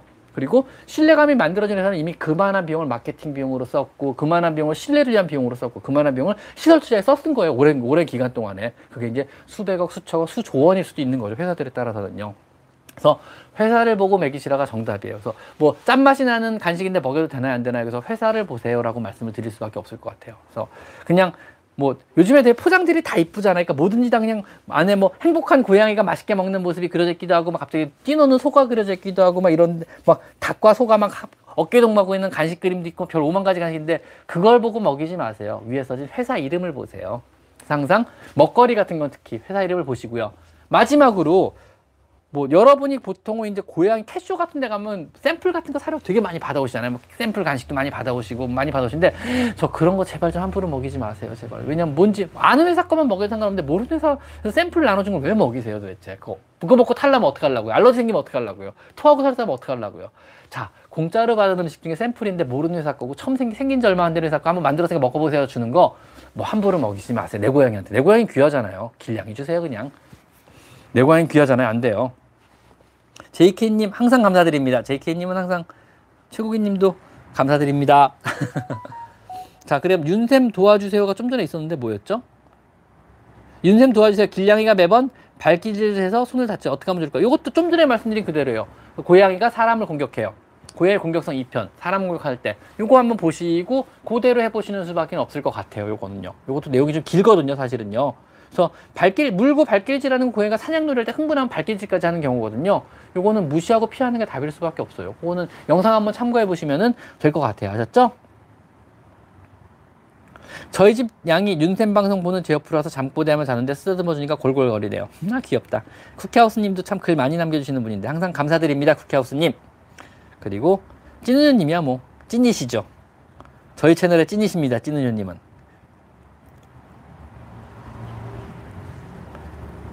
김은님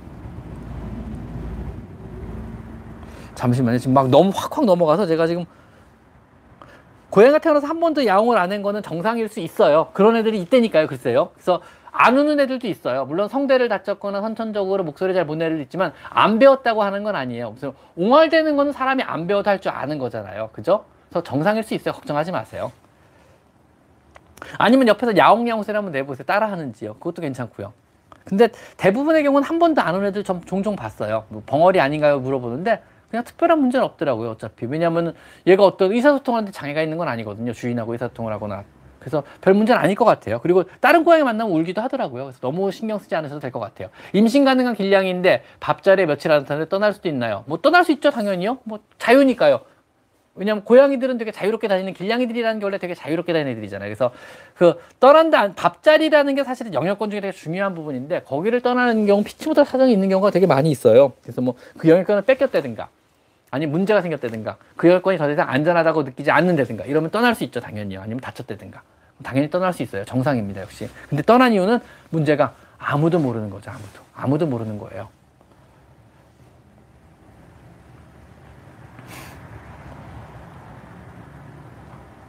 세 살 반반, 세 살 반반이 된, 세 살 반반은 몇 살인 거죠? 세 살의 반은 1.5살, 1.5살의 반은 뭐 7.5개월쯤 되는 건가요? 세 살 반반이 여태 유산균 영양제를 안 먹었는데 이제 먹이려고 하는데 유산균을 토해 억지로 먹이시는데 안 먹여도 될 거예요. 안 먹여도 됩니다. 유산균을 굳이 왜 억지로 먹이시나요? 일단 유산균이라는 게 아직 그 효과나 안정성이 검증된 유산균은 거의 없어요. 그래서 되게 유산균이라는 게 우리가 유산균이라고 알고 있는데 그 유산균의 종류는 진짜 천차만별이에요. 뭐 예를 들면은 뭐 예를 들면 뭐, 뭐 헬리코박터를 제, 뭐 제어한다는 그 유산균 이름이 뭐였죠? 뭐, 뭐 있었는데 뭐 그래가지고 그 유산균 같은 경우에는 뭐 독일에서 발견된 어린아이의 똥에서 발견된 유산균으로 만들어진 거예요, 사실. 어린아이 독일에서 어린아이의 대변에서 발견된 유산균을 균을 가지고 배양을 성공을 해가지고 그 유산균이 지금 우리 헬리코박터를 제어하는 뭐 유산균 헬리코박터 파이로이균을 제거하는 제 뭐는 뭐, 뭐 그런 유산균이 된 거거든요. 그러니까 유산균이라고 하는 게 그 유산균의 종류는 정말 천차만별이에요. 너무 너무 다양하거든요. 그 또그 유산균을요 살아서 장까지 보내는 것도 천차만별의 기술이에요. 뭐 캡슐에 씌워 넣기도 하고 뭐 아니면 그냥 enteric coated 캡슐에 큰 캡슐에 넣기도 하고 마이크로 캡슐에 넣기도 해요. 그래가지고 그게 살아서 들어가는 것도 되게 오래된 기술이 거든요. 그리고 실제로 살아있는 유산균이 캡슐에 들어있다, 상품화해서 만들었다. 이것도 되게 큰 기술에 들어가요. 그래서 어떤 유산균은 천차만별인데 대부분 유산균은 효과가 아직까지는 그렇게 검증된 게 별로 없어요. 굳이 먹일 이유가 있냐 먹일 필요 없어요 그래서 유산균이 얼마나 어려운 기술이냐면요 예를 들면은 만성 대장 질환을 앓고 있는 사람한테 유산균을 주입하면 좋아지는 건 알아요 근데 실제로 살아있는 유산균을 장, 대장까지 무사히 보낼 수 있는 방법은 아직까지 답이 없는 거예요 그래서 요즘에는 똥을 대변 이식 수술을 해요 실제로 미국에서 우리나라에서 한다고 들었어요 그래서 건강한 사람의 대변을 그 검증된 유산균을 가진 사람의 대변을 이 꺼내가지고 그 사람의 대변을 배를 째고 대장을 꺼내가지고 대장을 째고 그 안에 이식을 해버리고 덮어요 꼬매고 대변 이식술이에요. 왜냐하면 가장 확실하게 유산균을 안 죽이고 대장까지 보내는 방법은 이식 수술이니까는요. 그래서 아직까지 유산균을 안전하게 파괴 없이 위산의 파괴 없이 대장까지 보내거나 원하는 부위 소장까지 보내는 이런 기술은요 되게 힘들고 어려운 거예요. 그래서 유산균을 검증이 아직 안 돼 있기 때문에 억지로 먹일 필요 없어요. 나중에 이제 유산균이 정말 안전하고 검증이 된 효과가 있는 유산균들이 있다 그러면요 제가 그때 절찬리 소개를 해드릴게요. 근데 아직까지는 유산균 효과는 저는 잘 모르겠어요. 그래가지고 먹이면 좋은 건 저도 알아요. 그리고 어떤 유산균이 좋은지는 잘 모르겠어요. 근데 유산균 먹이면 좋은 거 알겠지만 어떤 유산균이 어디에 좋은지는 잘 모르겠고요. 검증된 게 없으니까 또 어떤 유산균, 어떤 회사에서 만든 유산균이 실제로 알아 안전하게 살아서 장까지 내려가는지는 저는 잘 모르겠어요. 유산균이라는 건 균일 뿐이니까요. 뭐 라방 즐거우신가? 즐거운 라방이 왜 나온 거죠 도대체? 선생님 herpes가 있는 고양이인데 고양이가 아, 되게 건강한 대변, 건강, 대변은 건강하지요. herpes가 있는 고양이인데요. 고양이가 오늘 재채기 하다 피딱지 같은 게 나왔어요. 최근에 재채기 자주 하긴 했는데 병원을 가봐야 할까요? 이게 이제 코가 헐어가지고 피딱지 같은 게 나온 건데 그 다음에 안 나오면 괜찮아요. 뭐 콧물이 없으면 상관없어요. 그냥 건강하니까. 뭐 저도 가끔 코 풀면 피 좀, 코피, 코피가 아니고 그러니까 휴지에 피가 조금 묻기도 하더라고요. 너무 건조하면 그렇더라고요. 저 같은 경우는요. 뭐 큰 문제는 없을 것 같은데요. 근데 자꾸 그러면 한번 데리고 가봐야죠. 콧물을 흘린다든가 코피가 났다든가 이러면 데리고 가보시고 그거 아니면은 병원에 가도 크게 확인할 방법은 없을 거예요. 사람처럼 뭐 여기 내시경을 넣을 수도 없어가지고요. 뭐 잘, 일단은요 의사 선생님이 괜찮다 그러면 괜찮은 겁니다. 그래서 뭐 잘 먹고 맛동산 잘 하는데 오늘 의사 선생님이 괜찮다고 하는데 괜찮겠죠? 괜찮겠죠? 선생님 괜찮다고 그랬으면요 선생님을 믿으세요 무조건요. 항상 다니는 병원의 선생님을 전적으로 믿고 따르시면 됩니다. 걱정하지 마세요. 선생님들이 요즘에 되게 잘하시거든요. 옛날처럼 뭐 실력이 천차만별일 때가 있어서요. 저 옛날 때만 해도 어느 병원에서 인턴했냐, 어느 대학을 나오냐에 따라 실력이 되게 많이 갈렸어요. 그때만 해도요. 근데 요즘엔 그런 거 없어요. 다들 굉장히 똑똑한 사람들이 굉장히 잘 배워서 나오세요. 선생님들이. 그래가지고 거기다 뭐 여러 가지 교육을 받을 기회도 풍부하고 뭐 어떤 정보를 얻을 기회도 풍부했거든요. 옛날처럼. 옛날처럼 뭐 미국에 가야 배울 수 있고 이런 정보가 이제 없어요. 그래서 선생님들이 다 되게 똑똑하세요. 그래서 걱정 말고 믿으셔도 됩니다. 걱정하지 마세요. 윤쌤 요새 동물들 코로나 걸린다는 기사나 논문이 하나씩 나와요. 뭐 양이가 잘 없고 증상도 막 공길 있는데 지금 코로나가 많이 줄었지만 제가 걸리면 애들 어떠나 싶어서 걱정이 돼요. 요즘 확진자 반려동물을 어떤 식으로 다루는지 아직 특별하게 나온 거 없어요. 아직 특별하게 여기에 대해서 뭐 어떤 뭐 뭐, 뭐, 한, 그니까, 세계 동, 세계 동물병원협회라든가, 아하라든가, 아니면 FDA라든가, 뭐 이런 데 가지고 특별하게 어떤, 그리고 우리나라 검역원도 마찬가지예요. 뭐, 검역원에서도 특별하게 동물이 걸리니까, 걸리니까, 어떤 식으로 주의란 지침이 나려거든요. 아니, 근데 그런 게 날아온 게 하나도 없어요. 그런 게 뜬 것도 아직까지 하나도 없어요. 그래서 지금 걸렸다는 사실만은 뭐 소식으로 간간히 들어오곤 있어요. 근데 실제로 이게 코로나 바이러스 때문에 증상이 나타나는지 고양이 같은 경우는 어차피 어, 코로나 바이러스 예민한 애들이잖아요. 그래서 뭐 전염성 공망염도 있고요. 잘 모르겠어요. 그래가지고. 가지고 특별하게 나오겠고 이게 사람한테 걸린다는 거 아직 증명은 안 됐어요. 근데 동물이 어떤 경우에 걸릴 수도 있다. 뭐 검증 검증 검역이 됐다는데 어떤 상황에서 걸릴 수 있는지도 모르고 우리는요. 그 다음에 실제로 그게 사실인지 확인은 아직 이중 삼중으로 검역 검증되진 않았어요. 이게 이 사태가 끝나 봐야 될 것 같아요. 그거는요. 뭐 하나 재밌는 사실은요.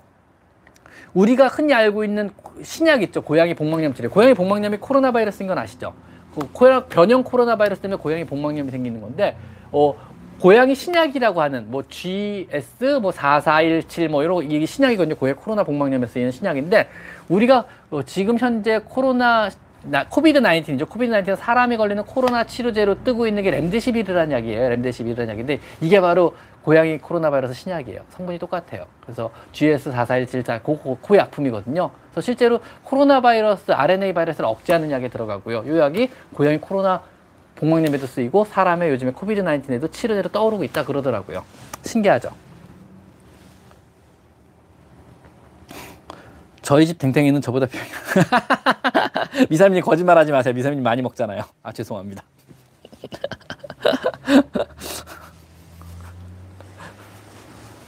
근데 신약으로 치료를 몇 건 진행을 이제 손님들이 갖고 오셔. 제가 신약을 직접적으로 뭐 사가지고 하진 않거든요. 이제 사오시면 주사를 놔주면서 예후를 판정해 드리는데 많이들 재발을 결국은 하더라고요. 그래서 그냥 꾸준하게 계속 주사를 맞춰서 억제만 시키는 것 같아요. 완치가 아니고요.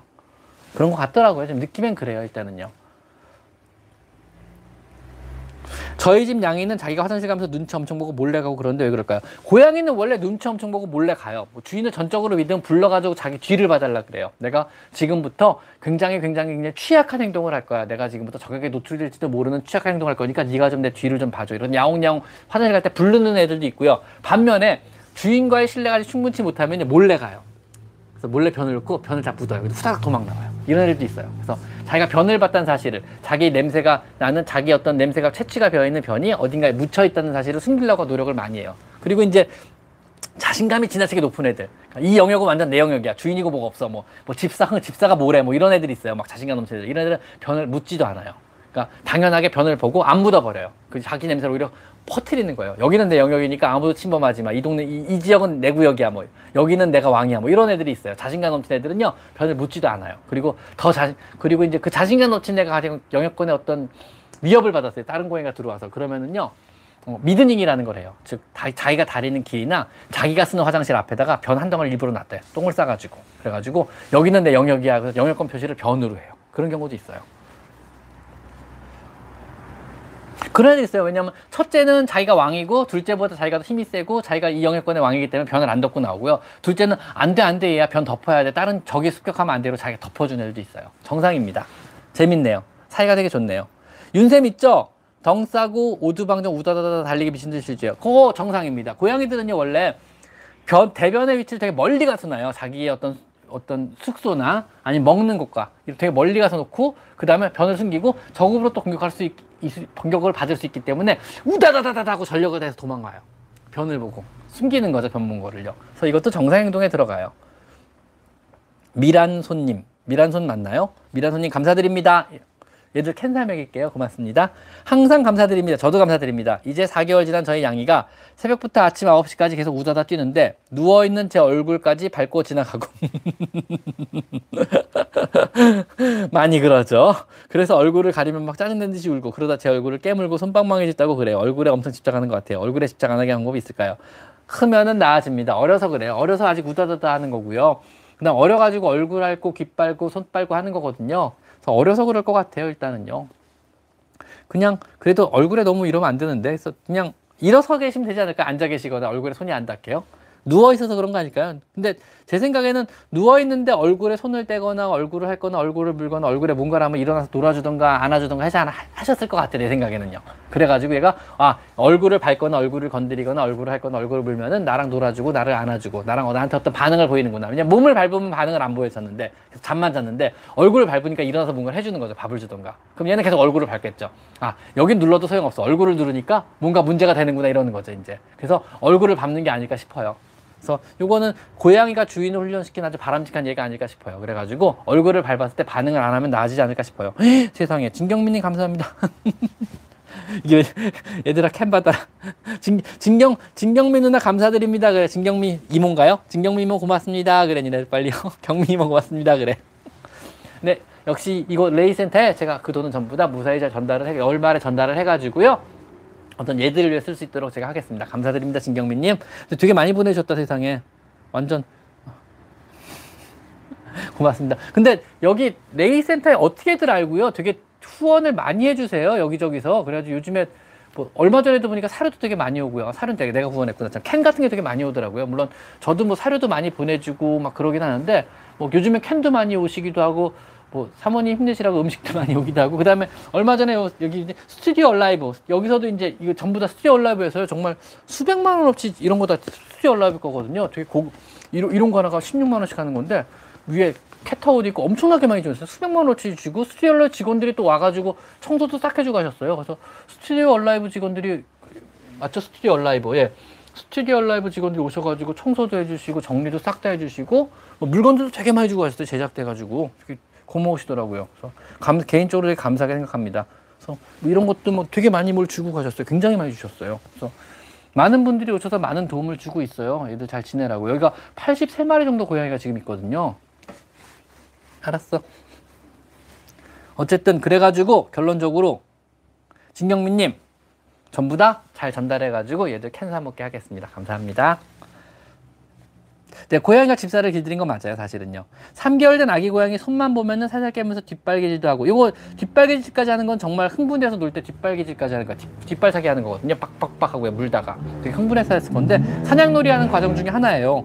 노는 건데, 장난감으로 놀아주는데 손하고 발만 난리. 그 장난감보다 손하고 발이 더 좋은 거죠. 그러니까 손하고 발로 는 절대로 어떤 경우에 놀아주거나 반응을 하시면 안 돼요. 장난감으로 자꾸 자꾸 인식을 하거든요. 왜냐하면 흔들어주는 장난감보다 손발이 더 좋은 건 사실이에요, 애들 입장에서는요.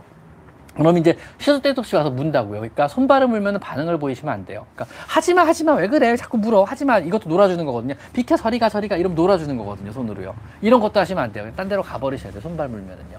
네가 손발을 물었으니까 재밌는 놀이는 끝이야. 난 네 옆에도 없을 거야. 이런 걸 받고 보여주시는 수밖에 없어요. 20분 정도 잘 떠나세요. 20분 정도를요. 길고양이들 밥 줄 때 물도 주는데 애들이 안 먹는 것 같아요. 어떻게 해야 될까요? 글쎄요. 물을 안 마신다는 얘기가 밥을 안 마신다는 얘기인가요? 밥을 안 먹는다는 얘기인가요? 밥은 먹고 물을 안 먹는다 그러면은 뭐 어딘가에서 물을 먹는 데가 있을 거예요, 애들이요. 그래서 그럴 수도 있어요. 그래서 뭐 목마르면 먹겠죠. 뭐 이거 방법 이걸 어떻게 할 방법은 없을 것 같은데 아니면 물에다 추루탕, 추루 같은 거 물에 좀 뿌려주세요. 좀 비린내 나게요. 추루탕 해주면 먹는 경우도 있으니까 정 많이 먹게 하고 싶다 그러면은 추루탕 같은 거 해줘보시는 건 나쁘, 나쁘지 않을 것 같아요. 그리고 미라님 복 받으실 겁니다. 아이고 세상에. 왼쪽 볼 때고 3cm 인조 피부터 세상에 세상에 세상에.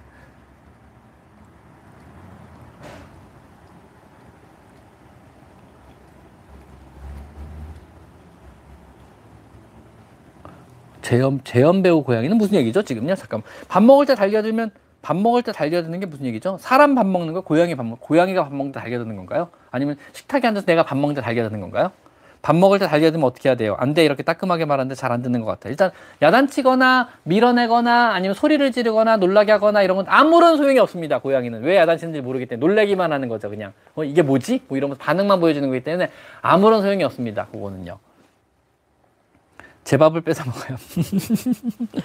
왜 식탁에 앉으면 관심 보이는 고양이 있잖아요. 식사할 때마다 관심 보이는 고양이. 이거 무슨 원리냐면요. 첫 번째는 고양이가 엄마로 집사를 엄마로 생각할 때 그래요. 그럼 엄마를 따라하려고 그러거든요, 고양이들은요. 엄마가 밥을 먹으면 자기도 밥을 먹으려고 그러는 거예요. 엄마가 식탁에 앉아서 밥을 먹으니까 자기도 식탁에 올라가서 똑같이 밥을 먹으려고 그러는 경우가 있대요. 엄마라고 생각하면 이때는 밥을 따로 주시면 해결이 되고요. 두 번째 경우는 뭐냐면은 어떤 관심을 보이니까 무언가 신기한 냄새가 나니까 신기한 음식에 끌리는 경우래요. 올라가가지고 자기도 한번 맛보고 싶다고 자꾸 자꾸 달겨드는 경우죠. 그리고 다른 경우는 어떤 경우냐면 사람들이 다 모여있기 때문에 자기도 관심이 가는 거예요. 쳐다보는 거죠. 그러다가 한번 올라가 보는 거예요. 사람들이 자기 평소에 안 하던 행동을 하니까요. 그리고 마지막은 자기가 뭐 사람들이 자기한테 집중을 더 이상 안 하고 관심 받으려고 하는 고양이들 그런 게 있어요. 집중을 안 하고 모여 앉아서 식사를 하고 있는 거죠. 그럼 어 왜 나한테 집중을 안 하지? 왜 나를 안 쳐다보다 딴 일을 하지 하고 호기심을 보이는 거죠. 방해를 하러 올라가는 거래요. 그래서 그런 것들이 있거든요. 그래서 사람 음식에 그렇게 식탐을 나타내는 경우는 드물고요. 그냥 호기심이고 식탐이라기면 호기심에 가깝고요. 그다음에 사람이 먹으니까 자기도 먹으려 그러는 것뿐이에요. 그냥 그래서 그때는 밥을 같이 그냥 캔 같은 거 하나 따주세요. 같이 먹으라고 옆에다가. 그래가지고 엄마를 따라하는 행동은 그런 식으로 해결하셔도 됩니다. 선생님 저희 집 고양이가 목욕을 심하게 경계하는 수준으로 거부하는데 그럼 시키지 마셔야죠. 이러다가 스트레스 병 걸리가 두려울 정도로 거부합니다. 목욕을 안 시켜도 될까요? 코리안 소태입니다. 안 시키셔도 됩니다. 시키지 마세요. 그리고 정정정 너무 들어서 시켜야 된다 그러면요. 직접 시키지 마시고요. 가까운 병원에 그냥 데리고 가서 시켜달라 그러세요. 그럼 됩니다.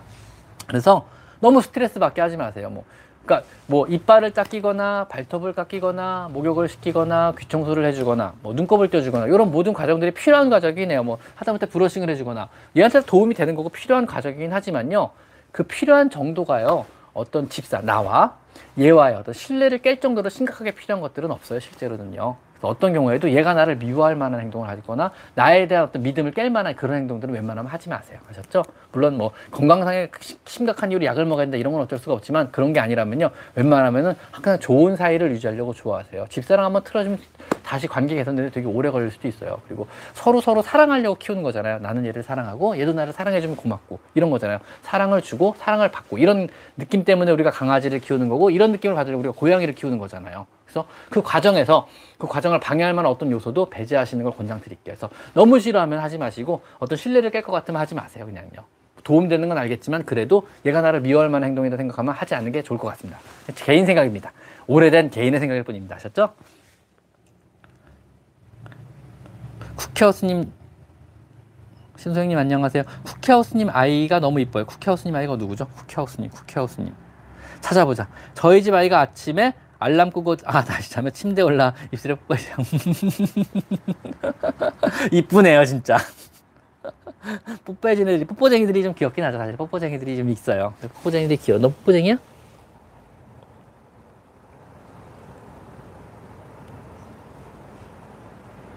안 해주네요. 냄새만 맡네요. 뽀뽀쟁이야? 뽀뽀?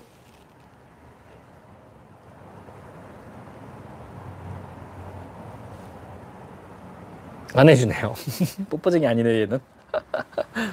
고양이들 빵 좋아해요 실제로 식빵 좋아하는데 식빵을 그냥 빵도 먹는 애들도 있고요 바삭하게 구우는 걸 좋아하는 애들도 있고요 아니면 버터 있죠 버터에다가 이렇게 후라이팬에 버터 녹여가지고 거기다 이렇게 데핀 거애 있어요. 바삭바삭한 거 좋아하는 애 있어요. 되게 좋아요, 생각보다.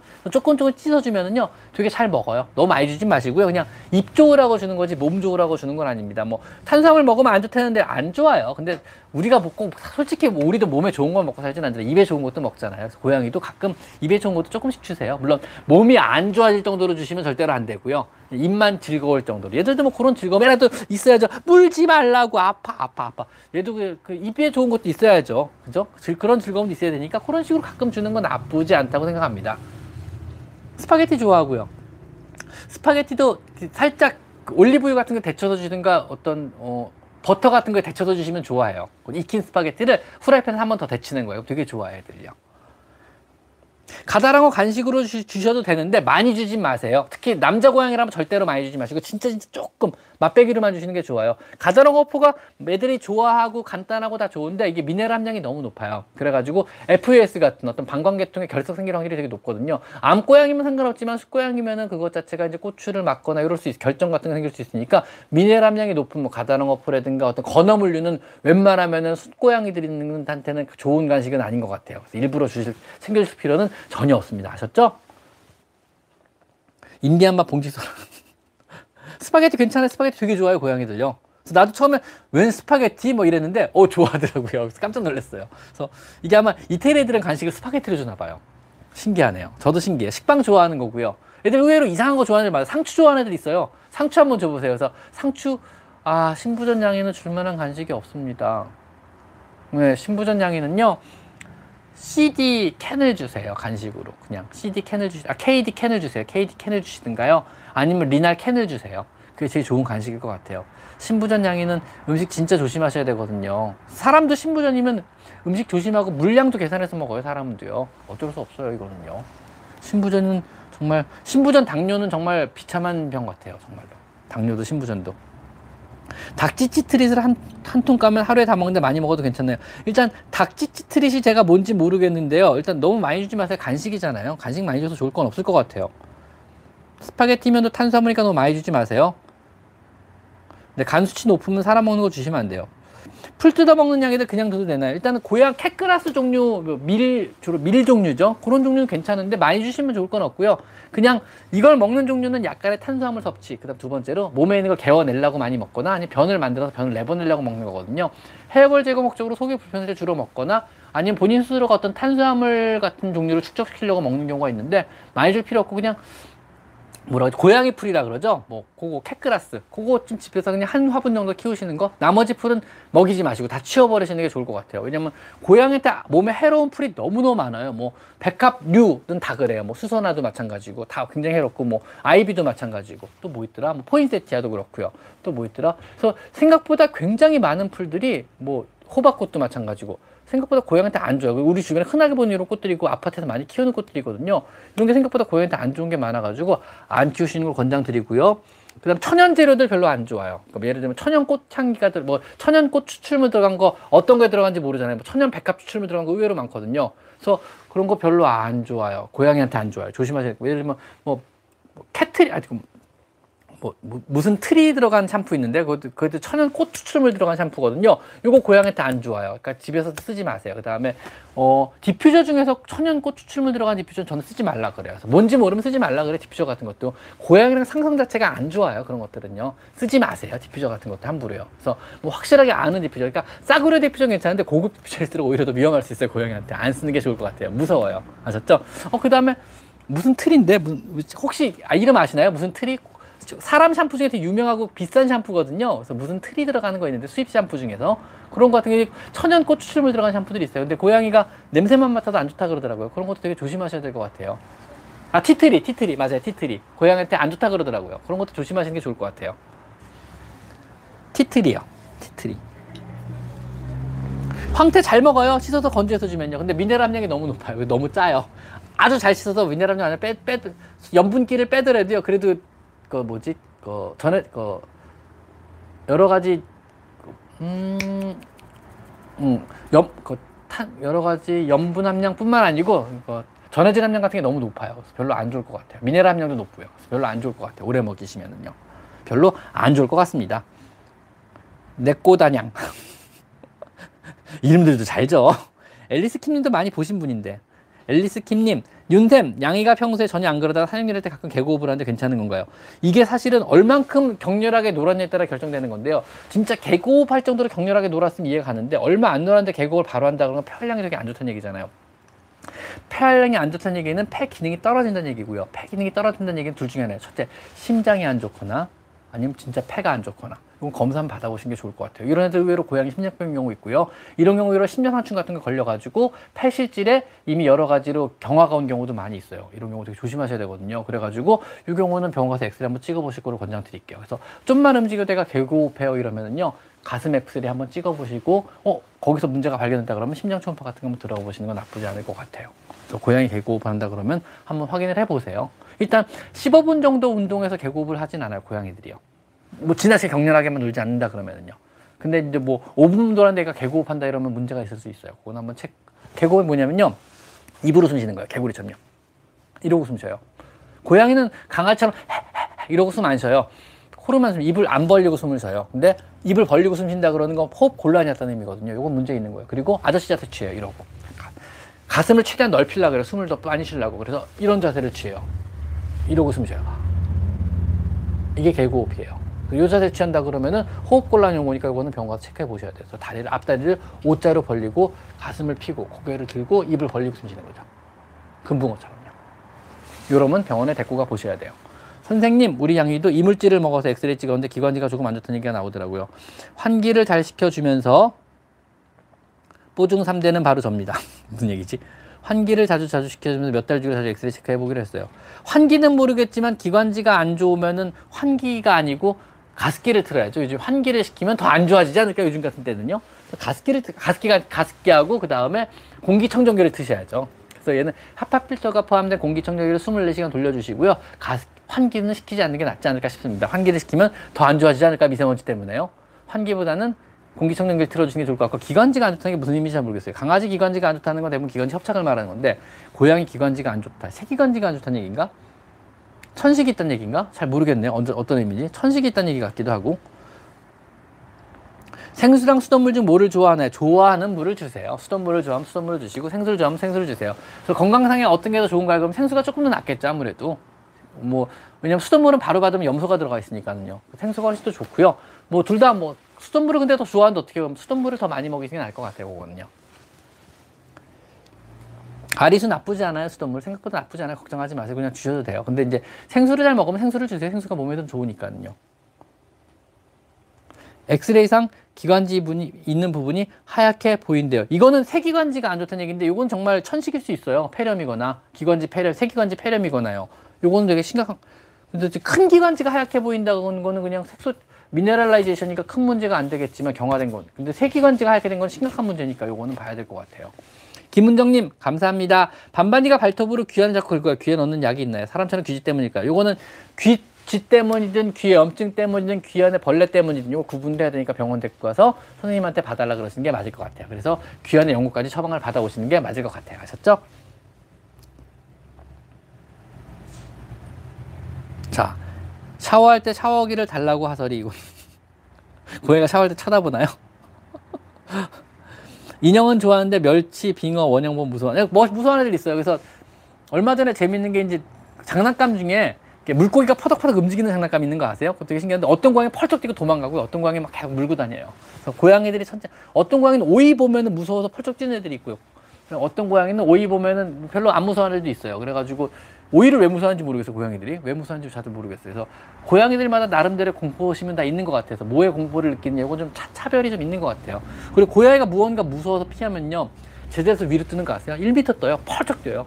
되게 신기하고 재밌어요. 한번 오이 혹시 집에 오이가 없다 그러면 밖에 나가 고양이가 오이를 본 적이 없다 그러면요 밖에서 오이 하나만 사오세요 오늘 그래서 숨기고 들어갔다가 고양이 뒤에 몰래 한번 놔줘보세요 고양이가 오이 보고 놀래나 놀래나 그래서 오이 되게 무서워하는 고양이들이 있어요 아 귤 무서워해요? 귤은 좀 뜻밖이다 그래서 의외의 고양이가 좋아하는 음식 상추 같은 거 좋아하는 것도 좀 의외고요 의외로 고양이가 무서워하는 것도 신기한 거 많이 무서워요 또 좀 신기해요 파닥파닥 물고기 아스트로.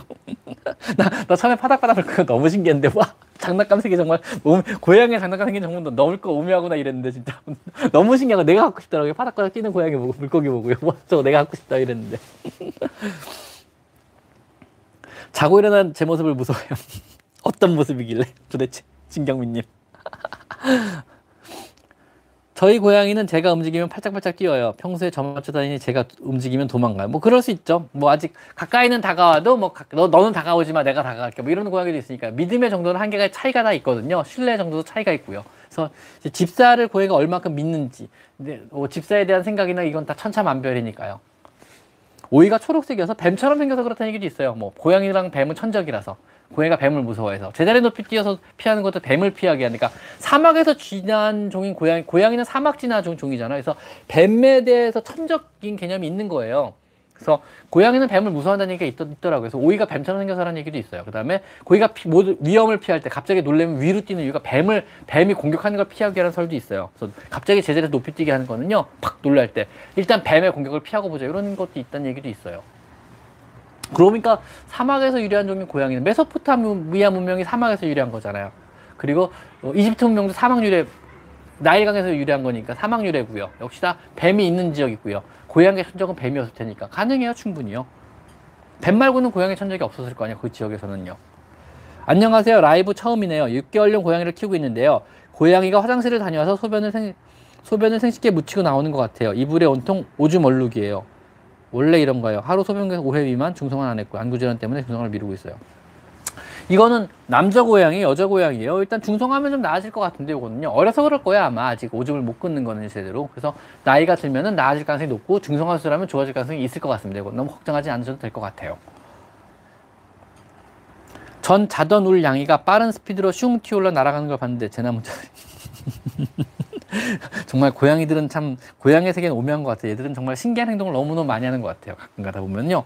정말 말도 안 되는 신기한 행동을 너무 많이 해요. 그래서 너무 이해가 안 가는 행동을 많이 해요. 어항물 먹는 거 정상이에요.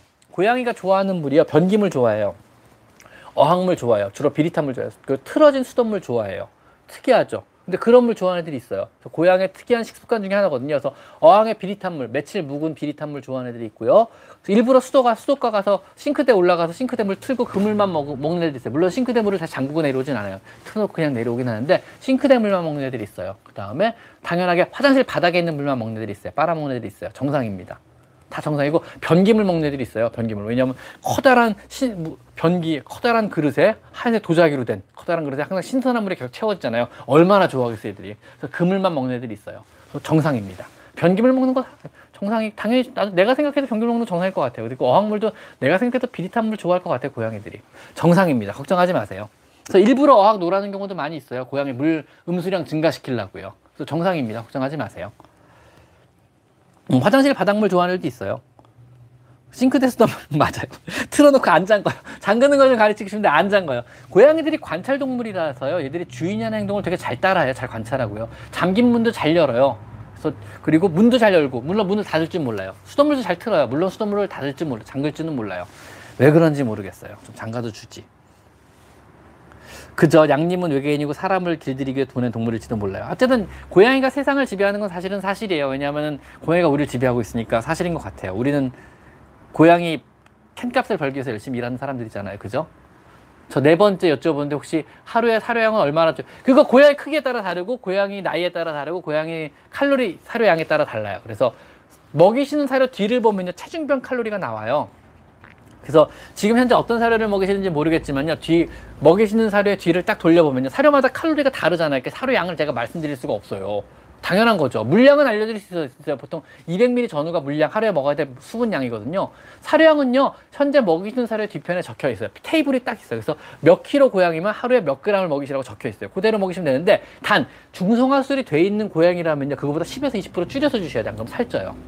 왜냐하면 중성화술이 안된 고양이 기준으로 나와 있거든요. 제 표는요. 근데 중성화술이 돼 있으면요, 쓸데없는 렌즈 소모가 적어요. 그러니까 즉 사료 대사율이 달라요. 몸의 대사율이 달라요. 대사 체계가 다르고요.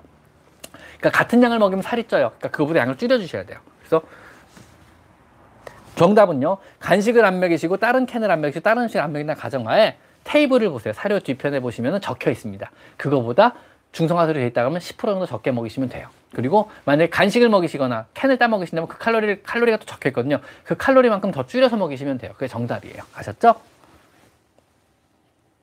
순냥이가 멸치랑 게살 슬라이스를 너무 좋아하는데 계속 먹여도 될까요? 괜찮아요. 먹여도 돼요. 근데 많이 먹이지 마세요. 왜냐하면 멸치 같은 경우는 미네랄 함량이 아까도 말씀드렸지만 너무 높아요. 그래가지고 결국은 방광에 슬러지나 결정을 유발할 확률이 높아서 수컷냥이라 그러면은 결국 FS 같은 질환을 유발할 가능성이 높아요. 그러니까 멸치는 너무 많이 먹이시지 않는 게 좋을 것 같고 멸치가 그렇게 좋은 간식류로 생각되진 않아요. 그래가지고 저는요.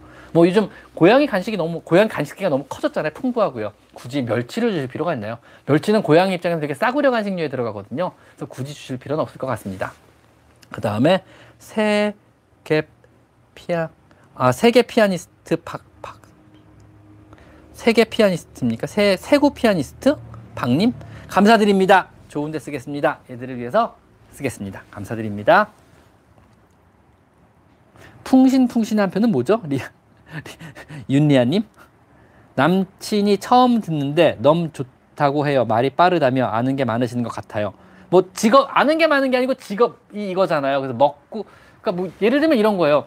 뭐 피아니스트가 피아노 치는 거 보면 저는 너무 신기하거든요. 어떻게 저게 가능해? 저런 손가락 뭐 뭐지? 뭐 1분에 500타를 친다 그러나 뭐 어마어마하더라 속도가요. 뭐 깜짝 놀랐어요. 그래서 저게 어떻게 가능해 이런 생각이 들거든요. 너무 신기하잖아요. 근데 얼핏 보면 이해도 가는 게 그 사람 밥만 먹고 그것만 하는 사람이잖아요. 직업이 그거고요. 저도 밥만 먹고 이것만 하는 사람이거든요. 밥만 먹고 이거 관련된 책만 보고 밥만 먹고 애들 치료만 하고 밥만 먹고 애들 뭐 20년을 고양이만 또 키웠잖아요. 그러면 아는 이 정도 아는 게 당연한 거잖아요. 그죠? 물론 아는 걸 전달하는 능력은 개별적으로 차이가 있어요. 뭐 말을 잘한다거나 예를 잘 든다든가 아니면은 뭐 그때그때 생각해서 적절한 비율을 잘 든다든가 이런 기술 말을 하는 기술적인 부분이 있겠지만 이 정도 아는 건 정상의 모든 세대가 이 정도 당연히 알고 계세요. 전부 다 표현하는 방법이 어떻게 되느냐 차이일 뿐이죠. 그래서 직업이 이거기 때문에 당연한 겁니다. 직업이 이거니까 당연하죠. 고양이 속 안 좋을 때는 방구를 끼던데요. 속 안 좋을 땐 토하기도 해요. 방구도 끼고 사람도 마찬가지입니다. 이거 모든 동물이 동일합니다. 진경민 님이 청양고춧가루 님을 bu르셨나요?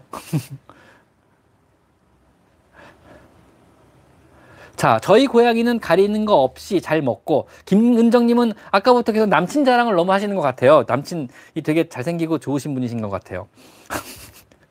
아, 어디 남친 없는 사람들 서로 살겠다, 그죠? 자, 김은정님은 남친이 잘생긴 분이 있는 걸로 일단 알겠습니다. 그래서 저희 고양이는 거, 가리는 거 없이 잘 먹고 말귀도 잘 알아듣는 것 같고 천재 같고 이런 고양이 또 없을 것 같아요. 저 미쳤나요? 아니요, 정상입니다. 다들 자기 자식이 제일 이쁘고 자기 자식은 천재라고 생각합니다. 정상입니다. 소피아님, 숨소리 얘기는 듣지도 않고 모르실 것 같아요. 전 상상도 가거든요. 양님과 병원을 가보시는 게 좋을 것 같아요. 소피아님 어떤 질문을 했길래 이런 말이 나오는 거죠? 신소영님. 소피아님 걸 찾아볼게요. 소피아님, 소피아님. 위로 올려보자, 소피아님. 아, 소피아 피님. 선생님, 고양이의 정상적인 숨소리가 어느 정도 크기인지 말해. 글쎄요. 살찐 고양이는 숨소리가 커져요. 왜냐하면 이 목 안쪽 살이 쪄서 구멍이 좁아져가지고 공기 들어 들락날락 하는 소리가 들리거든요. 그래서 이렇게 들리기도 해요. 근데 살이 안 찐 고양이는 숨소리는 그렇게 들리, 들리는 정도는 아닌데 보통은 소리가 거의 안 들리면 정상이고요. 뭐 숨이 차게 운동하면 소리가 들릴 수도 있고 살찌면 소리가 좀 들릴 수 있겠지만 정상적으로 소리가 거의 안 들리는 게 정상인 것 같아요. 아비시니안 저희 고양이도 아비시니안인데 캣조딩 때 저 울면서 놀아줬어요. 활동량 아비시니안은 활동량이 높죠. 아비시니안은 되게 아름답잖아요. 몸의 쉐입 자체가 되게 오래된 고대 품종이에요. 걔네들도 아비시니안이 아마 어, 거의 원형에 가까울 거예요. 옛날, 옛날, 옛날, 옛날, 옛날 고양이들에. 그래가지고, 뭐, 어, 뭐, 페르시아 쪽에서 아니면은 뭐, 그쪽, 메소포타미아명 시작할 때 나온 그런 시리아 고양이, 이런 쪽하고 원형에 가까운 아주 고대 품종이 아닐까 싶어요. 되게 오래된 품종이에요. 아름답고, 성질이 더럽고. 아비시아는 왜 성질이 들어올까요? 죄송합니다. 아비시냐, 무서워요, 진짜. 나는 아비시냐하고 벵갈하고 너무 무서워요. American Shorthair도요. 얘들은 성격이 그렇죠. 아. 그래서 우리 선생님들이나 제 손에 빨간 줄이 나면 대부분 얘네들이 많더라고요. 얘들은 참 Abyssinian들은 참 무섭더라고요. 살 안 쪘는데 코 걸면 병원에 데려가 볼 거예요. 아니요, 뭐 코 곤다고 병원에 데려갈 이유는 없잖아요. 뭐 저 살 안 쪘잖아요. 저 그저 저 코 되게 많이 골고 자거든요. 가끔 제가 코 골다가 제 소리에 놀라서 깨는 정도로 코를 많이 거는 것 같아요. 혼자 자다가 내가 깨요 그냥 이러고 깨요 그냥 그리고 또 자요. 그래서 근데 저 병원 가볼 필요는 없잖아요. 그죠?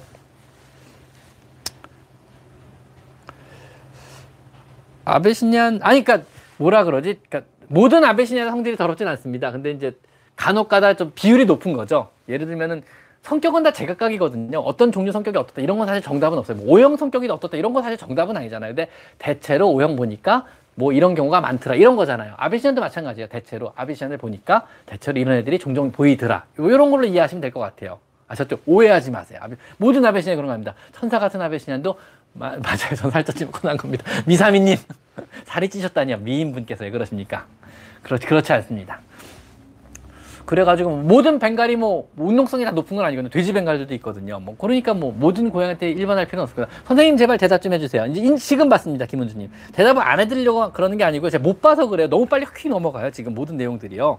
그래서 선생님 제발 대답 좀 해주세요. 진짜 어쩌다가 이틀에 한 번 정도 재채기하거든요. 어쩌다 이틀에 한 번 정도 재채기하는 건 정상입니다. herpes인가요? 아닐 겁니다. 두 달 중성화한 남아입니다. 부탁입니다. herpes 감염증의 증상을 알려드릴게요. 우선 재채기가 herpes 감염증의 증상은 맞는데 herpes 초기 증상은 대부분 결막염으로 시작돼요. 눈물을 많이 흘리고 눈곱이 껴요. herpes성 결막염이라는데 이게 더 심해지면요 콧물을 흘려요. 그리고 재채기를 하기 시작해 상부호흡기 감염이 일어나는 거죠. 여기서 더 시작되면요 구내염을 유발해요. 입안에 염증까지 하고 입에서 침도 흘려요. 이 정도면 진짜 심한 herpes 중증 감염증이 되거든요. 그래서 herpes는 처음에 눈으로 왔다가 코로 왔다가 입까지 간다는 거 기억해 주시면 되고요. 뭐 재채기 두 번 정도 하는 걸로 herpes라고 보기 힘들어요. 결막염이 같이 없다 그러면요. 문제 아시겠죠? 그래서 herpes 바이러스는 심하지 않으면 안약 정도만 처리하면 좋아지고요. 뭐 심해지면 병원 가서 주사도 맞고 약도 먹어야 돼요. 그래서 herpes는 얼굴에 감염되는 병 이렇게 생각하시면 편할 것 같아요. 상부호흡기 증후군 중에 하나니까요. 얼굴에 감염되는 병 이렇게 생각하시면 되고 눈으로 오고요. 그다음에 심해지면은 콧물 흘리고 기침도 해요. 그래서 상부호흡기 감염 때문에 더 심해지면요. 구강내 감염까지 유발해요. 그래서 침도 흘리고 그리고 구내염이 가볍게 생길 수 있어요. 심하진 않지만 질질 끌면 귀찮은 병에 들어갑니다. 그래서 하루 두 번 재채기는 저는 하루에 열 번도 재채기 합니다. 제가 그렇다 herpes 바이러스 걸렸냐? 그건 아니거든요. 그래서 재채기 정도는 언제든 할 수 있어요. 뭐 집안에 공기가 건조해서 그럴 수 있고요. 뭐 먼지를 마셔서 그럴 수도 있고요. 뭐 재채기라는 헛기침할 수도 있는 거죠. 뭐 주인의 몸 냄새 때문에 그럴 수도 있어요. 아니면 어떤 자극적인 향수 냄새나 아니면 주인의 자극적인 로션 냄새나 아니면 주인의 자극적인 어떤 샴푸 냄새 때문에 그럴 수도 있어요. 정상적일 수 있습니다. 걱정하지 않으셔도 될 것 같습니다. 자, 고양이도 비염, 부비동염 다 있어요. 맞습니다, 공들이님. 정확히 아시네요. 감사드립니다. 요즘 좀 편한 게요. 이게 내가 답변을 못하는 내용이 태반이 많잖아요. 아무리 빨리 말씀드려 답변을 막 하려 그래도 근데 요즘에 아시는 이제 막 들어오시는 분 중에 고- 나름 고양이 전문가들도 되게 많으시거든요. 제가 봐도 오 이분 진짜 잘한다 막. 그리고 어떤 경우 나도 모르는 걸 아시는 분도 계세요. 깜짝 놀랐어요 저는요. 그래서 많이 배워요 제가 보면서 이제 그런 분들이 답변을 막 달아주시더라고요. 오히려 제가 답변을 미처 못하는 내용들을요. 그래서 너무 편해요. 든든하기도 하고요. 진짜 개인적으로 굉장히 감사하게 생각합니다. 어, 고맙죠. 그리고 좀 부담스럽기도 한 게요. 그러니까 너무 잘하, 너무 저막 잘하시는 분들이 있고 고양이는 정말 매니아들의 층이 형성이 확실하게 돼 있기 때문에 잘하시는 분들 되게 많거든요. 그다음에 외국 논문도 보시는 분도 심지어 있고요. 제가 모르는 최신 소식을 아시는 분들 너무 너무 많으세요. 그래서 되게 해요. 그래서 아 내가 근데 제가 뭐 최신 논문을 보는 것도 아니고 최신 소식에 막 그렇게 예, 민한 편도 아니거든요. 저는 뭐 고- 그래 나름 고인물에 들어가니까 그래서 그런 분들 보면서 많이 배워요. 그래서 그래서 아, 참 항상 겸손해야 되는 생각을 느껴요. 그래서 제가 모든 걸 다 알지는 않는다는 거. 그리고 최신 소식이든 뭐 새로운 소식이든 내가 모를 수도 있다는 거. 그거는 감안해 주시고 대신 뭐 아주 얕지만 발목만큼 얕은 지식이지만 넓게는 알거든요. 그래서 그 얕고 넓은 지식을 최대한 많이 여러분들에게 알려드리려고 노력은 한다는 것까지만 좀 이해해 주시고요. 댕댕수르님 제발 대답해 주세요. 뭘 대답해 드릴까요? 댕댕수르님 한번 볼까요? 댕댕수르님이 어떤 글을 남기셨나? 댕댕수르님 7시 12분. 12분을 경과했네요, 벌써. 저 지금, 와, 되게 오래 했구나. 7시 12분. 1시간 35분을 했네요. 댕댕수르님 거까지만 제가 답변을 드릴게요. 윤성님, 제, 제 질문에 답변해 줄 수 있을까요? 위에 장문으로 강아지 진드기 관한 질문 드렸어요. 복사가 안 되네요. 어디 보자. 장문에 댕댕수르님, 댕댕수르님. 자, 댕댕수르님, 댕댕수르님, 댕댕. 너무 못 찾겠어요, 댕댕수르님. 아, 여기 있다. 윤생님 어제 저희 강아지 눈 위에서 진드기가 발견되어 핀셋으로 잡고 힘들게 떼어줬는데 이 부분에 피가 남은 것 같아요. 발적도 있고 부어있는 정도에 괜찮을 겁니다. 겨울 동안에 기생충 안 해줬는데 내일 병원 가서 보라백도 하트가 해주려고 우리 강아지 괜찮을까요? 괜찮습니다. 그냥 가벼운 알러지만 유발하고 다 없어집니다. 신경 안 써도 되고요. 하, 그 하트가드하고 보라백도 해주시면 싹 다 없어질 거예요. 괜찮습니다. 걱정하지 마세요. 괜찮습니다. 진경민님의 저희 집 양님 아침 저녁 학지도 추가요. 꿀렁거리면서 갑자기 뛰거나 미친 듯이 구르면서 지각감인 지각감인 증후군이라는 게 뭔지 모르겠어요. 일단은요. 자꾸 지각감인 주름이 좀 얼마 문제인데 그냥 꿀렁거리면서 갑자기 뛰거나 미친 듯이 구르밍하면서 지각감인 증후군 때 그런 증상 많이 보이더라고요. 지각감인 증후군. 저번에 어떤 분이 지각감인 증후군이라고 질문했는데 그 지각감인 증후군이 아니고 제가 강박증 같던데 그냥 제가 보기에는요. 그냥 강박증을 지각감인 증후군이라고 하는 것 같던데 왜냐하면 지각감인 증후군 뭔지 모르겠어요 사실. 칼퇴 실패했어요 진짜. 오늘은. 오늘 말하다가 재밌어가지고 오늘 좀 칼퇴 실패했어요. 어디 보자. 비비비님 비비비 비비투님 초보 집사입니다. 이거 마, 진짜 이거 마지막으로 이거 마지막으로 칼퇴하겠습니다. 왜냐하면 지금 1시간 40분을 했거든요. 이제 목이 슬슬 아프기 시작했어요 지금 제가 오늘요. 그래서 이거 진짜 마지막으로 할게요. 자, 이 뒤에 질문 무시할게요. 아셨죠? 자 초보 집사입니다. 성묘 3마리와 자묘 5마리가 있는 집에서 가정 분양을 받아온 2일째입니다. 좋네요 전혀 울지 않던 아이가 저희 집에 오고 나서 큰 소리를 많이 울어요. 스트레스 때문이죠. 환경이 바뀌었으니까. 방음이, 방음이 약한 빌라에서 왜 물라 그래? 자취 중이라 다른 분들께 민폐일 것 같은데 낯선 환경에서 안 보이던 모습을 보이는 건 적응 과정이 맞습니다. 점점 괜찮아지겠죠. 점점 괜찮아집니다. 요거 영상 하나 참고해 주세요. 새로운 환경에 적응하는 법이라는 영상을 제가 올려놨어요. 이런 것 때문에 해서 길냥이를 입양했거나 다른 데서 입양했는데 적응 못하고 이런 애들을 위해서 제가 새로운 환경에 적응하는 법이라는 영상이 하나 올라가 있거든요. 그 영상 참고해 보시면은 관련된 내용이 있을 겁니다. 아셨죠? 그러면 될 것 같습니다. 자, 오늘은 여기까지. 마이페 상담소 윤쌤입니다.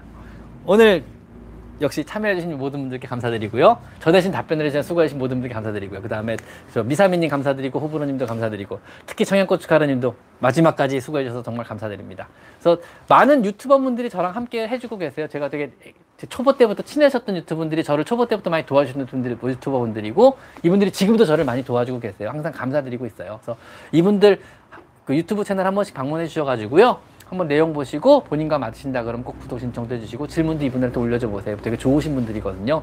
그래서 개인적으로 미살미님도 그 다음에 청양고춧가루 TV님도 그 다음에 호불호님도 이번 오늘도 하루 정말 감사드립니다. 여러 가지로 감사했고요.